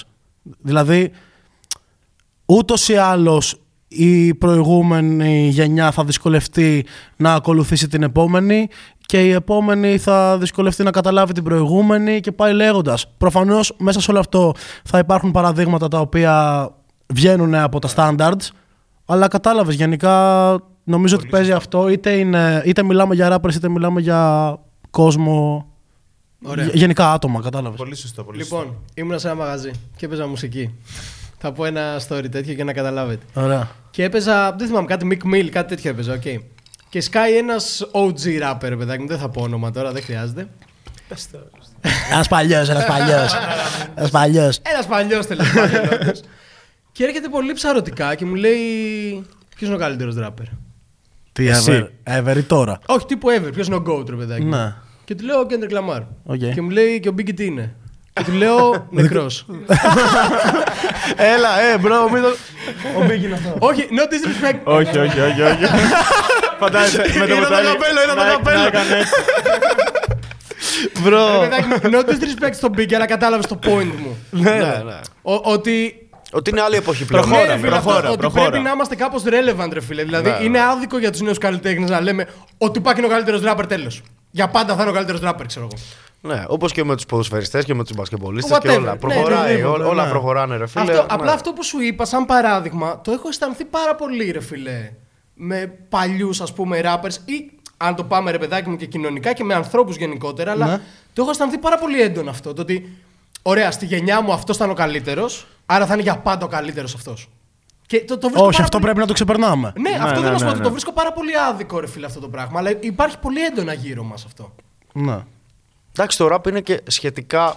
Σχετικά. Πλέον δεν είναι καινούριο είδο μουσική, αλλά σχετικά είναι από τα καινούργια είδη μουσικής, ρε παιδί μου. Οπότε είναι και λογικό στα πρώτα 30-40 χρόνια να υπάρχει full εξέλιξη σε αυτό. Δηλαδή, κάποιος που ράπαρε το 80 δεν γίνεται να ραπάρεις σαν κάποιον που ραπάρει το 2020. Συν ότι δεν ξέρεις πώς θα με, ράπαρε τα- με σήμερα. το ίδιο ταλέντο. Με το ίδιο, δεν μιλάμε, ας πούμε, δύο άνθρωποι με το ίδιο ταλέντο. Δεν γίνεται ο ένας που έχει ακούσει 40 χρόνια ραπ με τον άλλον που α- έχει ακούσει 10 χρόνια ραπ να ραπάρουν το ίδιο. Σωστά, ναι.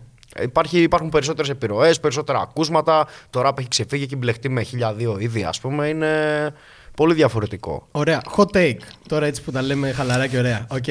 Πιστεύετε ότι αν ο Biggie, ας πούμε, ζούσε, θα ήταν ο πρώτος που θα έκανε το πιο ξεπλένικο τραπ που υπάρχει, ξέρω εγώ; Δεν ξέρω. Πω, ρε φίλε. πω, ρε φίλε. Ε, είναι hot take, γι' αυτό σας το είπα, ρε φίλε. Σίγουρα δεν θα ήταν αυτό που είναι σήμερα αν ζούσε. Παίζεις Δηλαδή, δεν θα βρώμικα, ήταν ρε φίλε, παίζεις βρώμικα. Ναι, γιατί εγώ αλλά είμαι ναι. Biggie και δεν μπορώ Ρε να το φίλε, φανταστώ τώρα να άκου, κάνει τέτοια. και εμένα μ' Θα αρέσει το ο έκανε, ναι, θα το έκανε. Ναι, ρε φίλε, αυτό θέλω να σου πω. Θα το έκανε. ισχύει. Πρώτος Είσαι και σίγουρος. respect. Θα το άκουγα κιόλας. Ε, αυτό θέλω να σου πω. Ότι και εμένα ο Biggie, άμα μου πεις για τους OGs, είναι ο top, ρε φίλε. οκ. Αλλά ο τύπος έσκαγε τώρα με. Πες το με μπαστούνια και τέτοια, ας πούμε. Στα 90s. Οπότε όταν ερχόταν το trap era, θα, Θα ήταν. το ο... έκανε. Ναι, θα ήταν ο πρώτος ρε φίλε που Ναι, θα έλεγε. όχι, ξέρω, τα, respect. τα χειρότερα, ας πούμε. για κλαμπ και τέτοια, ξέρω εγώ. Σίγουρα. Ναι, αφού ήταν ρε φίλε έτσι η ζωή του. Οκ. Αυτό τι θα έλεγε, κατάλαβες. Όταν η ζωή σου είναι έτσι, αυτά θα πεις. Και σήμερα αυτό δεν πρέπει να κρίνουμε, κατά τη γνώμη μου δηλαδή, δεν πρέπει να κρίνουμε τους άλλους που γράφουν στίχους που δεν μας αρέσουν εμάς. Κατάλαβες. Γιατί πρέπει να καταλάβουμε ότι ο καθένας έχει τη ζωή του. Ρε Τη φίλε, και φάση όντως ο άλλος μπορεί να ζει έτσι. Αν ζεις έτσι, αν είσαι πλούσιος, πώς θα γράψεις για φτώχεια; Σωστά. Κατάλαβες, είσαι ψεύτης. Και καλύτερα να μην γράψεις γι' αυτό. Μπράβο, καλύτερα να μην γράψεις, ρε φίλε. Το, το δικαίωμα στον ακροατή είναι ότι θέλει το ακούει, ότι θέλει δεν το ακούει. Αυτό δεν μπορεί να σου στερήσει κανένας το δικαίωμα. Δεν μπορεί να σε βάλει κανείς με το ζόρι να Ναι, ακούσεις κάτι. αν είσαι πλούσιος, πώς θα γράψεις γι' αυτό. Αλλά εδώ πέρα είναι φτωχοί και γράφουν για χλίδα, ρε Μίτσο. Εντάξει, ρε φίλε. Αυτό- Μπορεί ο άλλος να γράφει τη, Γι' αυτό τους τη, μία, κράζουμε. τη μία βραδιά. Κατάλαβες. Μπορεί να γράψει τη μία βραδιά που έζησε χλιδάτα στο χρόνο. Ναι, ο, ναι αλλά να το Κατάλαβες. κάνει ξεκάθαρο, ρε bro, κατάλαβες. Κάνει manifest. ναι, ρε, Κάπως φίλε. έτσι. Γιατί μπορεί να μάζευε λεφτά όλο τον χρόνο για να τα χαλάσει μια βραδιά για να γράψει ένα ραπ. Και να πει ότι κοίτα, εγώ δεν λέω ψέματα. Το- Respect. το έκανα, Όχι, το respect. έκανα, το Έτσι έκανα. είναι, έτσι είναι, Ναι, ναι, ναι, έτσι ναι, είναι. ναι, το έκανε. Έτσι είναι. Όπως και εγώ έχω πολλούς φίλους που δεν τους λέει ο άλλος, έλα στο βίντεο κλιπ, ε, θα σου φέρω αυτό το αμάξι. Αυτό το λέει, φίλε, άκου, άμα δεν το πάρω, δεν θέλω να το δείξω στο βίντεο κλιπ. Αν το Έτσι. αγοράσω, θα το δείξω. Έτσι. Τώρα που δεν το έχω αγοράσει, ρε φίλε, δεν θέλω να μου το φέρεις εσύ να παίξεις στο βίντεο κλιπ. Να το αμάξι. οδηγήσω και καλά. Ναι. Οκ. Δηλαδή είναι το, το πόσο real είναι ο άλλος. Το rap για μένα πρέπει να είναι, είναι full συνδεδεμένο με το, με το, real, με το realness του αλλουνού. Να 'σαι real προς τον εαυτό σου όμως. Γιατί το real γενικά δεν ναι, μπορούμε προς να τον το. εαυτό σου, ρε φίλε. Να, να, να γράφεις αυτά που ζεις και αυτά που βιώνεις. Να μην πας να το παίξεις κάτι άλλο. Δηλαδή, Α, που δεν μπράβο. είσαι. Α, μπράβο. Αυτό. Α, αλλά χρειάζεται υπερβολή.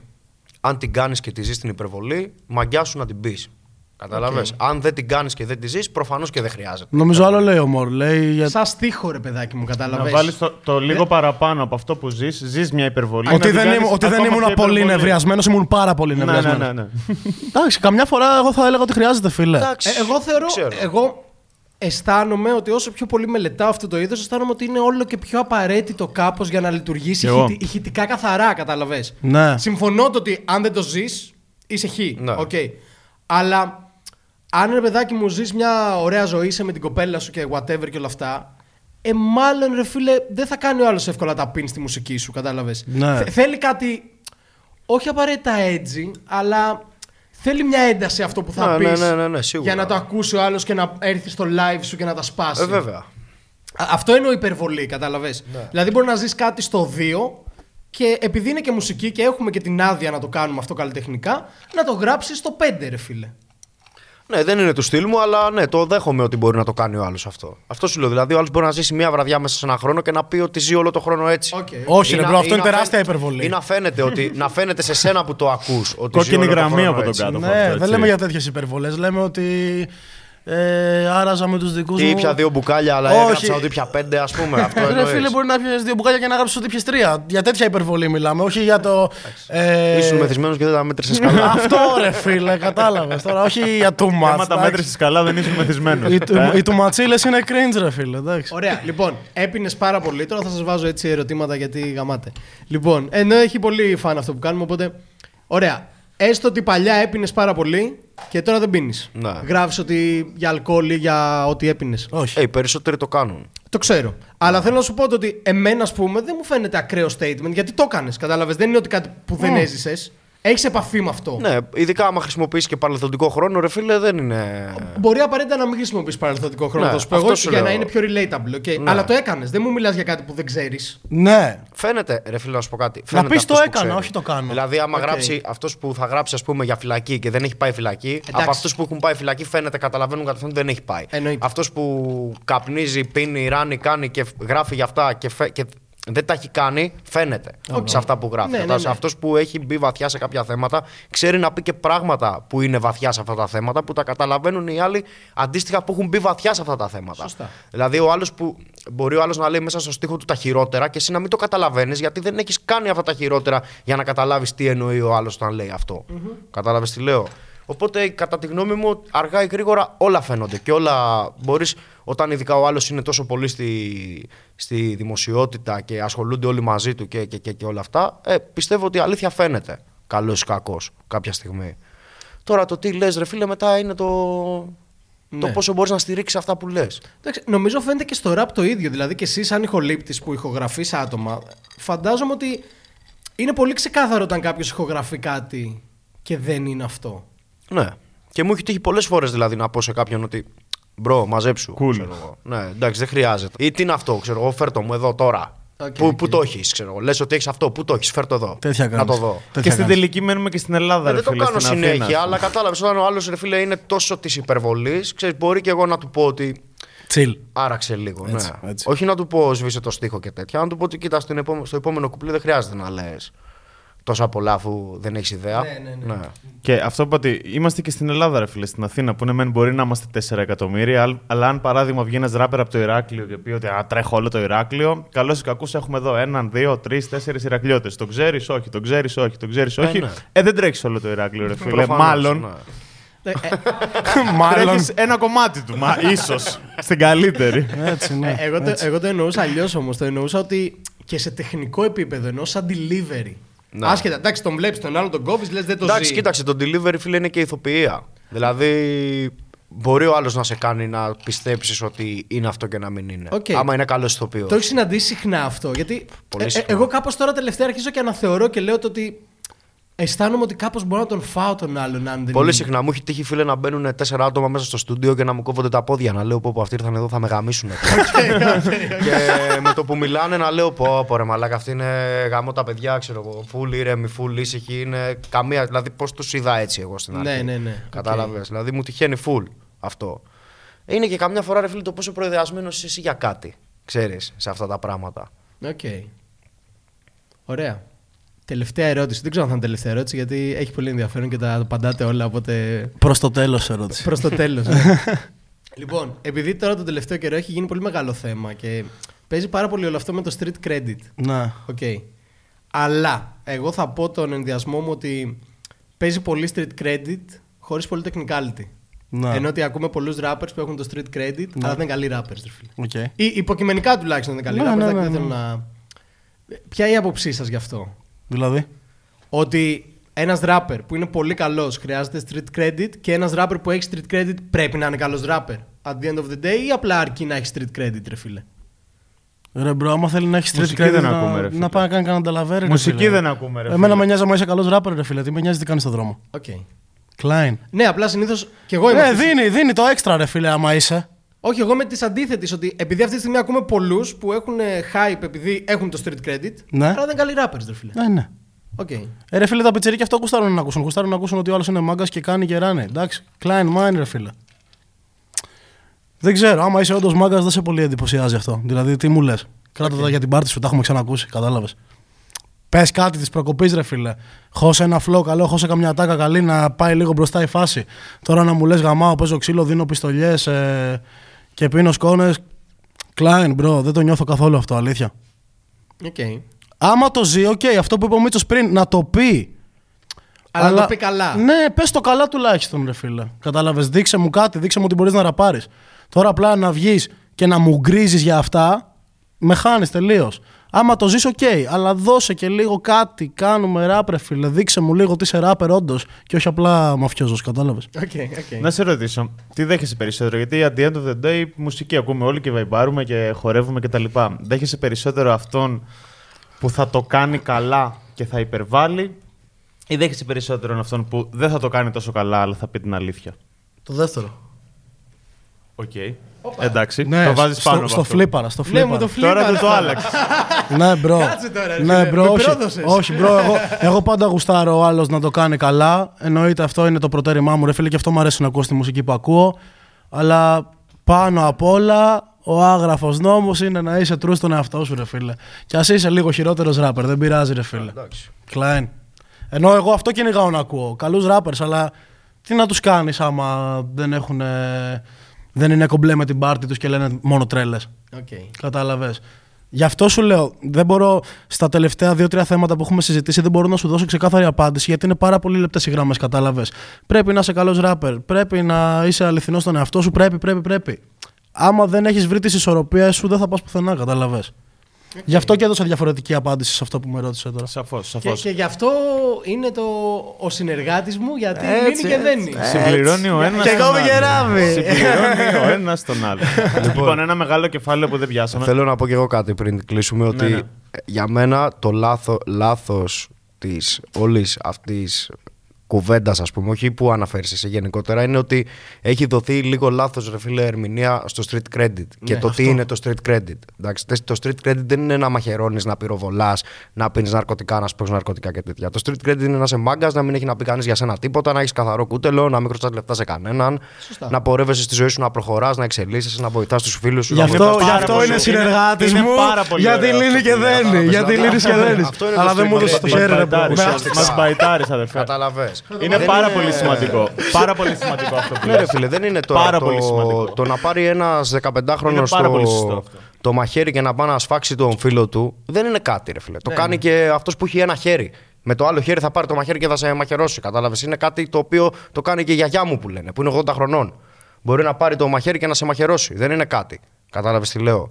Δεν είναι εκεί η μαγιά. Η μαγιά είναι, ρε φίλε, να είσαι σωστός. Να προχωράς και να είσαι σωστός στη ζωή σου. Αυτό είναι που έχει μπερδέψει λίγο η νέα κουλτούρα του rap με το Πολύ street σωστό, credit. πολύ σωστό, πολύ σωστό. Δηλαδή πρέπει λίγο να μπει ένα όριο σε αυτό γιατί έχει, έχουν βγει πολλοί άνθρωποι και επειδή ακριβώς ο κόσμος θέλει το street credit να δει, προμοτάρουν αυτό το πράγμα επειδή ο κόσμος το, το υποστηρίζει και το σπρώχνει και το γουστάρει. Κατάλαβες; Και προμοτάρουν όλη αυτή την αλητεία και όλο αυτό το έτσι που ρε φίλε πάντα γινόντουσαν αυτά. Σε όλες τις γενιές. Το street credit δεν, δεν είναι να είσαι κακός. Ναι, ναι, ισχύει. Καταλαβέ. Δηλαδή το, ε, για μένα ας πούμε το πιο σημαντικό απ' όλα είναι να είσαι, να είσαι εντάξει, να μπορείς να κυκλοφορήσεις ρε φίλε. Να μην έχει Να να, μην πει κάποιος κοιτάς για πίσω. σένα κάτι. Κατάλαβες, ναι. Να μην πάω εγώ ας πούμε στο Ηράκλειο να πιω καφέ και να σκέφτομαι α, τι μπλούζα φοράω. Φοράω την μπλούζα του φίλου μου από το συγκρότημα το τάδε. Α, Ή μη σε με δει ποιον χρωστάω, κανένας. σε ποιον, ναι. Είναι μη Μπράβο. με δει ο τάδε από εκεί και μη με κάνει Πολύ και μη με σωστό, ράνει. πολύ σωστό. Γιατί αυτός με αυτό το συγκρότημα δεν είναι Πολύ κομπλέ και σωστό κάνω αυτό που λες, παρέα. Δημήτρη. Α, Μπράβο. Το street credit, ρε φίλε, είναι να είσαι, να είσαι εσύ ο εαυτός σου και να είσαι κομπλέ, ρε φίλε, με τους ανθρώπους γύρω σου. Αυτό, αυτή είναι η μεγάλη μαγιά. Και να μπορείς να βοηθάς εκεί που υπάρχει πρόβλημα και μπορείς να βοηθήσεις, να μην γυρνάς την πλάτη, αλλά να βοηθάς. Κατάλαβες, εκεί είναι, εκεί είναι όλο το, το point της εποχής το οποίο έχει χαθεί. Ότι όλοι στο rap κοιτάνε λίγο, κοιτάνε λίγο τον εαυτό τους και πώς θα είναι αυτοί πιο μάγκες και δεν κοιτάνε λίγο να, αυτή η μουσική να δώσει πέντε πρότυπα σωστά. Και, και το Unity γενικότερα. Ότι... Εντάξει, ναι, το bro. Unity υπάρχει ρε φίλε και ανάλογα με τις κλίκες. Δεν, μπορείς- δεν μπορούν όλοι να τα έχουν καλά με όλους. Απλά είναι, έχουν χαθεί τα, τα σωστά μηνύματα γενικότερα σε αυτή τη μουσική. Δηλαδή, αυτός που θα βγει και θα πει αυτά που δεν πρέπει να πει, κατευθείαν θα πάνε όλοι να τον ακούσουν. Οκ. Επειδή όντως ε, αισθάνομαι ότι μπορώ να μιλάω για ώρες μαζί σας και χαίρομαι πολύ γι' αυτό. Ε, Κάπως για να κλείσω, θα ήθελα να σας ρωτήσω έτσι μια πολύ γενική και κλεισέ ερώτηση. Απλά με ενδιαφέρει όντως. Θέλω να μου πείτε τα top 5 σας. Είτε Ελλάδα είτε εξωτερικό. Ή top 3, να το κάνουμε λίγο πιο. Το 3 είναι πολύ δύσκολο, ρε φίλε. Θέλω να τους δούμε δυσκολεύσουμε λίγο. Α, είναι πολύ δύσκολο. Εντάξει. Εντάξει, άντε. ε, εγώ θα σου πω, θα, θα δείξω λίγο. Ξέρεις, Top 5, εντάξει. top 5 έτσι για την αρρώστια. Ναι, ναι, Θα ναι. σου πω για εξωτερικό. Ό,τι θέλετε, ό,τι θέλει το καθένας. Ωραία. λοιπόν, παίζουμε εσύ εξωτερικό και εσύ Ελλάδα. Έτσι, ωραία, τούμπαν. τούμπαν. Χωρίς σειρά, χωρίς σειρά. Χωρίς σειρά. Εντάξει, Ναι, ναι, ναι. να είμαστε καλυμμένοι. Ναι, ναι, ναι. Δεν αδικήσει κανένα. Λοιπόν. Μπίγκι νούμερο ένα, όχι. ρε. Βάλε Sean Price ε, για μένα. Για τους όχι, ξένους. όχι, δεν γίνεται. Δεν γίνεται. Sean Price, honorable mention. Οκ. Είναι, είναι εκεί πάνω. Αλλά λοιπόν, πεντάδα Biggie, ε, Nas, Eminem, Οκ. ε, Ε, Kendrick δεν θα βγάλεις το σκύλο σου. Θα βάλω και τον Kendrick. δεν τον είχα, bro. Δεν τον είχα. Εντάξει, το παίρνω προσωπικά, δεν έχεις δεν τέτοια. τον είχα, θα βάλω Kendrick για Πόσοι περίμεναν σήμερα. ότι θα πει Nas. Σήμερα, σήμερα είναι Kendrick. Σήμερα τον βάζω τον Kendrick. Οκ, οκ. Σήμερα τον βάζω τον Kendrick και ένας πέμπτος έτσι που να μπαίνει top 5 βάλε και... Βάλε και Big L ρε φίλε. Big L. Βάλε και Big L. Είναι old school. Ε, υποκειμενι- Είναι ο Σκουλάς. Υποκειμενικό μου Κάποιος είπες. θα νόμιζε ότι είναι 42 χρονών. ο- Ναι. Βάλε και Big Όχι, L. εγώ δεν θα το πω. DJ με- Μόγια. Βάλε και DJ Μόγια εκεί Ρε πάνω. παιδάκι, Μόγια ο εγώ δεν θα καλύτερος. το πω με αυτή τη λογική, αλλά θεωρείς ότι το Big L έχει αρκετό δείγμα, αρκετή δισκογραφία για να πεις ότι είναι top 5. Ε, ρε φίλε top 10 σίγουρα, αλλά πάλι σου Έχει λέω επηρεάσει σήμερα... Κατάλαβες, δεν ήταν μια απλή ερώτηση. Είναι ερώτηση και Δεν μετά... έχει. Εντάξει, δεν τώρα έχει. εγώ, εγώ σε αυτό Δεν μπορώ να- έχει. μπορώ να κάνω καινούργια εκπομπή πάνω στο top 5. δεν, έχει, δεν έχει αρκετό δείγμα. Δεν έχει αρκετό δείγμα, αλλά μόνο και μόνο που με αυτό που πρόλαβε να κυκλοφορήσει έκανε αυτό που έκανε.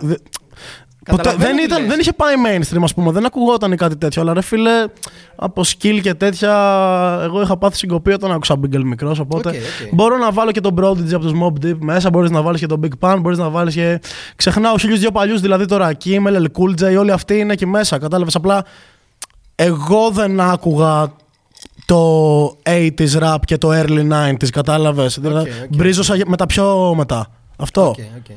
Αλλά τι και Rakim και τέτοια όλοι μέσα είναι. Ωραία, εγώ για να δώσω τυράκι δεν θα πω. τώρα. Method Man. Λοιπόν, Method Man. ναι. Εμένα από τους αγαπημένους. Λοιπόν, εγώ, Αμάι. για- εγώ Εσύ θα. έχεις πάρει το ελληνικό σε αυτή την ερώτηση. σε μάλωσε! stay in your lane, stay in your lane. λοιπόν, ε, εγώ για να δώσω τυράκι απλά θα πω το ότι από αυτούς που είπες πέρα από τον Kendrick δεν είναι κανείς στο top 5 μου. δεν, είναι ο, Big- δεν είναι ο Biggie στο top 5 σου. Ο Eminem δεν είναι Φεύγω. στο top 5. Μίτσο, σου. φεύγω. Ε, μου. είναι, Ε, δε. άκου, άκου. Μίτσο, πάρτε και εμένα μαζί. Εγώ που είμαι πολύ μεγαλύτερό σου τύπου, δεν έχω κα... ε, όλοι οι, το, το top 5 μου είναι μετά το 2010. Ωραία, για πες μας και το δικό Ναι, σου. ναι, πριν πάμε στο Μίτσο. Δεν Για θα πες. το πω, όχι, δεν θα Έλα, το πω. πες, πες, πες. Είναι Kendrick J. Cole, Mac Miller, η Αγία Τριάδα. Εντάξει, κοίταξε. ρε Δεν φίλε, είναι ντρέπομαι φοβερή. καθόλου. Όχι, γουστάρω, Είναι γουστάρω. φοβερή και τρεις, αλλά Είναι, είναι είναι, είναι. περασμένη από αυτούς που είπε αυτό. ναι, αλλά κατάλαβες. το πήγαν ένα βήμα παραπέρα. J. Cole οκ. και Kendrick. Kendrick, ρε, εντάξει. Ε, Εντάξει. Κοίτας, σαν Τι τον- να σου πω ε, τώρα. Εγώ πιστεύω ότι ε, ο Eminem είναι φοβερός. Είναι, είναι. Οκ. Δημήτρη, πες μας και top 5 Αμερικάνικο γιατί σχεδόν το είπες, ρε φίλε. Εντάξει, μου αρέσει ο Eminem Sean Price πάρα πολύ. Ε, Αμερικάνικο, ή- γιατί γούσταρα και Παγκόσμιο, full παγκόσμιο. NTM, NTM Οκ, full Supreme γαλλικό, NTM, ξέρω οκ. εγώ, και, από, και από Λατινική Αμερική έχω Lil Supa, Οκ. Apache, ξέρω εγώ, full, τους έχω κάψει, έχω ακούσει όλα τους τα κομμάτια. ας Free πούμε. game, free game. Έχω, δεν μπορώ να... Κοίταξε, επειδή, να σου πω κάτι, τον ξένο στίχο δεν τον έχω νιώσει τόσο μα τόσο πολύ σαν να ταυτιστώ 100%.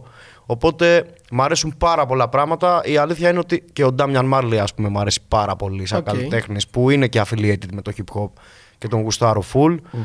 Εγώ Wu-Tang, ξέρω εγώ, από... μ' αρέσουν πάρα πολύ και, ο, και RZA, GZA, όλοι full.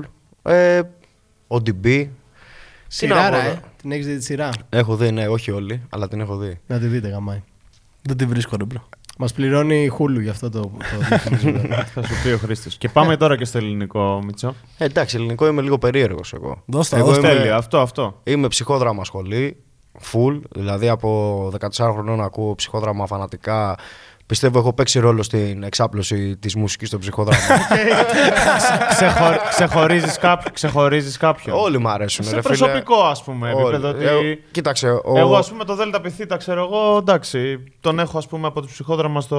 Έχω στο έρθει, top, ας πούμε. έχω έρθει κοντά με όλα τα παιδιά. Ο αγαπημένος μου είναι ο Δέλτα Πιθήτα, ήταν από πάντα ο αγαπημένος μου. Α- ε, Δηλαδή και είναι ο αγαπημένος μου γενικότερα. Άρα η να πούμε. Ναι, Ναι, εννοείται, ρε, τι- εννοείται. ίσως ο καλύτερος στιχουργός που έχει περάσει από τη Εννοείται, χώρα. ε, Εννοείται. Και πιστεύω ότι έχει και ένα ξεχωριστό στυλ που μπλέκεται έτσι με Wu-Tang είναι πολύ βρώμικο, είναι πολύ πιο ποιητικό όμως. Δηλαδή πιστεύω ότι αν μίλαγε σε, α- σε άλλη γλώσσα, πιστεύω ότι θα μιλάγαμε για παγκόσμιο φαινόμενο. Είναι αυτό που λέγαμε πολύ πιο πριν, άμα το άκουγε bro κάποιος ξένος που δεν καταλάβαινε ελληνικά και μπήκε να ακούσει Δέλτα Πι Θήτα, θα πει φίλε αυτός κάτι Μπράβο, λέει. μπράβο, κάτι μπράβο, λέει αυτός μπράβο, τώρα. Μπράβο, μπράβο, μπράβο. Κατάλαβες. Μπράβο. Ε, με Ράζα Σταρ άκουγα πάρα πολύ και τον Νικόλα και τον Οδυσσέα μου αρέσουν full. Ο πληστής μου αρέσει πάρα πολύ. Ε, εντάξει, τώρα τα παιδιά που κάνω παρέα full γουστάρω τη μουσική τους Ζόρο Μπάς, λόγω τιμής τους έχω στην καρδιά μου, δεν τους έχω το Novel, το Lobo, τους του Insanity. Όλα τα παιδιά, αν ξεχνάω και κάποια να τώρα είναι... Εντάξει, top 5 είπαμε εμείς. ναι, δε, αυτή είναι η αγαπημένη μου. Οκ, δηλαδή. οκ, οκ, η αγαπημένη οκ. μου είναι οι φίλοι μου γιατί τους ξέρω και κάνω μουσική μαζί τους και αυτούς ακούω πιο πολύ. Οκ. Επειδή ξέρω τι άνθρωποι είναι και ξέρω ότι αυτά που γράφουν τα πιστεύουν και τα στηρίζουν.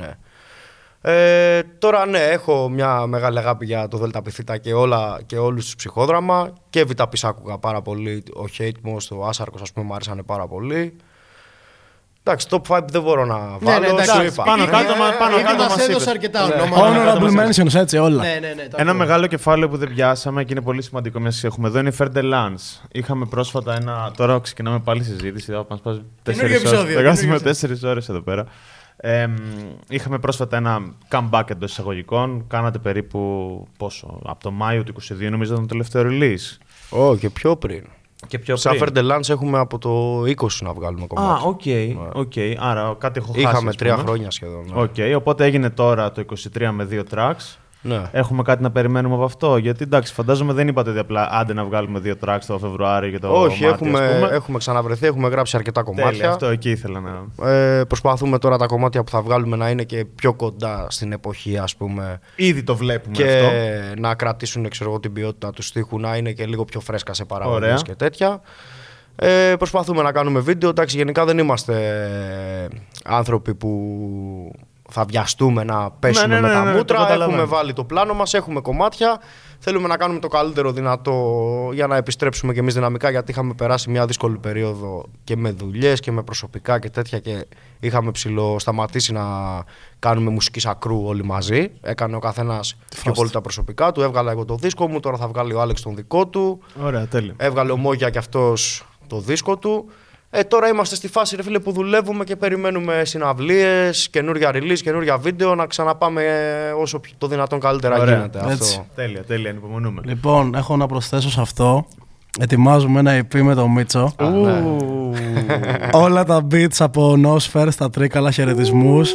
Και εγώ το λέω συνέχεια με το Μίτσο έτσι μεταξύ μας, θα το πω και εδώ. Είναι σαν το δεύτερο τόμο. ή θα βγεις σε ένα μήνα ή δεν θα βγει ποτέ. Big Ο- statement. Οπότε μην το περιμένετε, άμα είναι θα γίνει. Big Πόλεμος statement. στον δρόμο. Πόλεμος στον δρόμο, ναι. Θα ραπάρεις εννοούμε. Ναι, Ναι, ναι, ράψε ναι, εμείς και εννοείται, Μίτσο ρε. Νόσφερ. Οκ, οκ. Πολύ ενδιαφέρον. Αλλά σου λέω, bro, μπορεί να μην βγει. Απλά το πέταξε έτσι εκεί έξω. Στείλ το μου- Στείλε μου σε live Για- demos. Αυτό. Οκ, οκ. Συναυλίες, πάμε στις συναυλίες. Ναι, έχουν ανακοινωθεί και όλα Πάμε λίγο σε συναυλίες, ναι. Παίζω εγώ την παρουσίαση δίσκου για το Baby Step 2 στο Κύτταρο 27 Απριλίου. Παίζει ο Μίτσος μαζί με Αζαζέλ, F του Χ και πολλούς άλλους. Είναι ο Moskills, Moskills. Ultra Black Funk 13 Απριλίου στο One Club. Γενικά πολλές συναυλίες, πολλά φεστιβάλ φέτος το καλοκαίρι. Αθήνα, Θεσσαλονίκη, επαρχία, θα είμαστε παντού. Όποιος θέλει να έρθει να τα πούμε για από κοντά. Εννοείται. Οκ. Και να ξέρετε, στις συναυλίες δίνουμε τον καλύτερό μας σε Πόνο. άνθρωπο. Εννοείται, εννοείται. Παιδιά, πάρα πολύ μεγάλη μου χαρά που ήσασταν εδώ. Δικιά μας. Εγώ Και πέρασα δικιά μας, τέλεια. εννοείται. Ναι, ναι. Αλήθεια, πέρασα τέλεια. Ήταν και μένα από τα πολύ αγαπημένα μου επεισόδια γιατί ήσασταν και δύο ομιλητικότατοι και με γνώση ενώ. Και οι τρεις. Άμα δεν ήσουν και εσύ, δεν θα Επειδή με δεν πρόβλημα. μιλάω πολύ συνήθως, γι' αυτό το λέω. Ήσουν εξαιρετικός, Αλέξανδρε. ε, μεγάλη μου χαρά. Τα είπαμε τέλεια. Τα είπαμε όπως περίμενα. Εννοείται ότι με τον κάτοχο κάθε φορά που τα λέμε είμαι πολύ σίγουρος για το που θα πάει. Δημήτρη, όπως σου είπα και πριν, ε, χαίρομαι πολύ και ειδικά ότι ήταν η πρώτη σου φορά που μίλησες δημόσια. Να είσαι καλά. Ε, μεγάλη μας χαρά. Σας, ευχ, σας εύχομαι τα καλύτερα σε οποιοδήποτε επίπεδο, είτε μουσικά, είτε, Παρομοίως, ηχοληπτικ- είτε παρομοίως. ηχοληπτικά, είτε οτιδήποτε. Και προσωπικά είναι. Και εμείς εσάς. Και προσωπικά, ναι, εντάξει. Και μουσικά και κα- καλλιτεχνικά και, σε εκπομπές. θα είμαστε εδώ για να τα ξαναπούμε κάποια στιγμή. Περιμένουμε Έτσι. τρίτο άλμπουμ, περιμένουμε Ferdinand. Το δεύτερο τόμο. Το από- δεύτερο τόμο. αυτά. και αυτό. Κρατήστε το hip hop. Όχι, μαλακίες είναι αυτά. Πες το, πες το, όχι, πες το, πες το. όχι, όχι, είναι λίγο gatekeeping. Ωραία, αυτό, θα το, ρε όχι, θα το φίλε. πω εγώ. Λοιπόν, hip hop raised me. Το hip hop μας μεγάλωσε. Μείνετε αληθινοί στο παιχνίδι και τα καλύτερα έρχονται, ρε. Το ότι, το ότι, το ότι 20χρονος κάνει πιο πολύ gatekeeping. από μένα. Φιλιά Αυτά, πολλά. Γεια ευχαριστούμε σας. πολύ.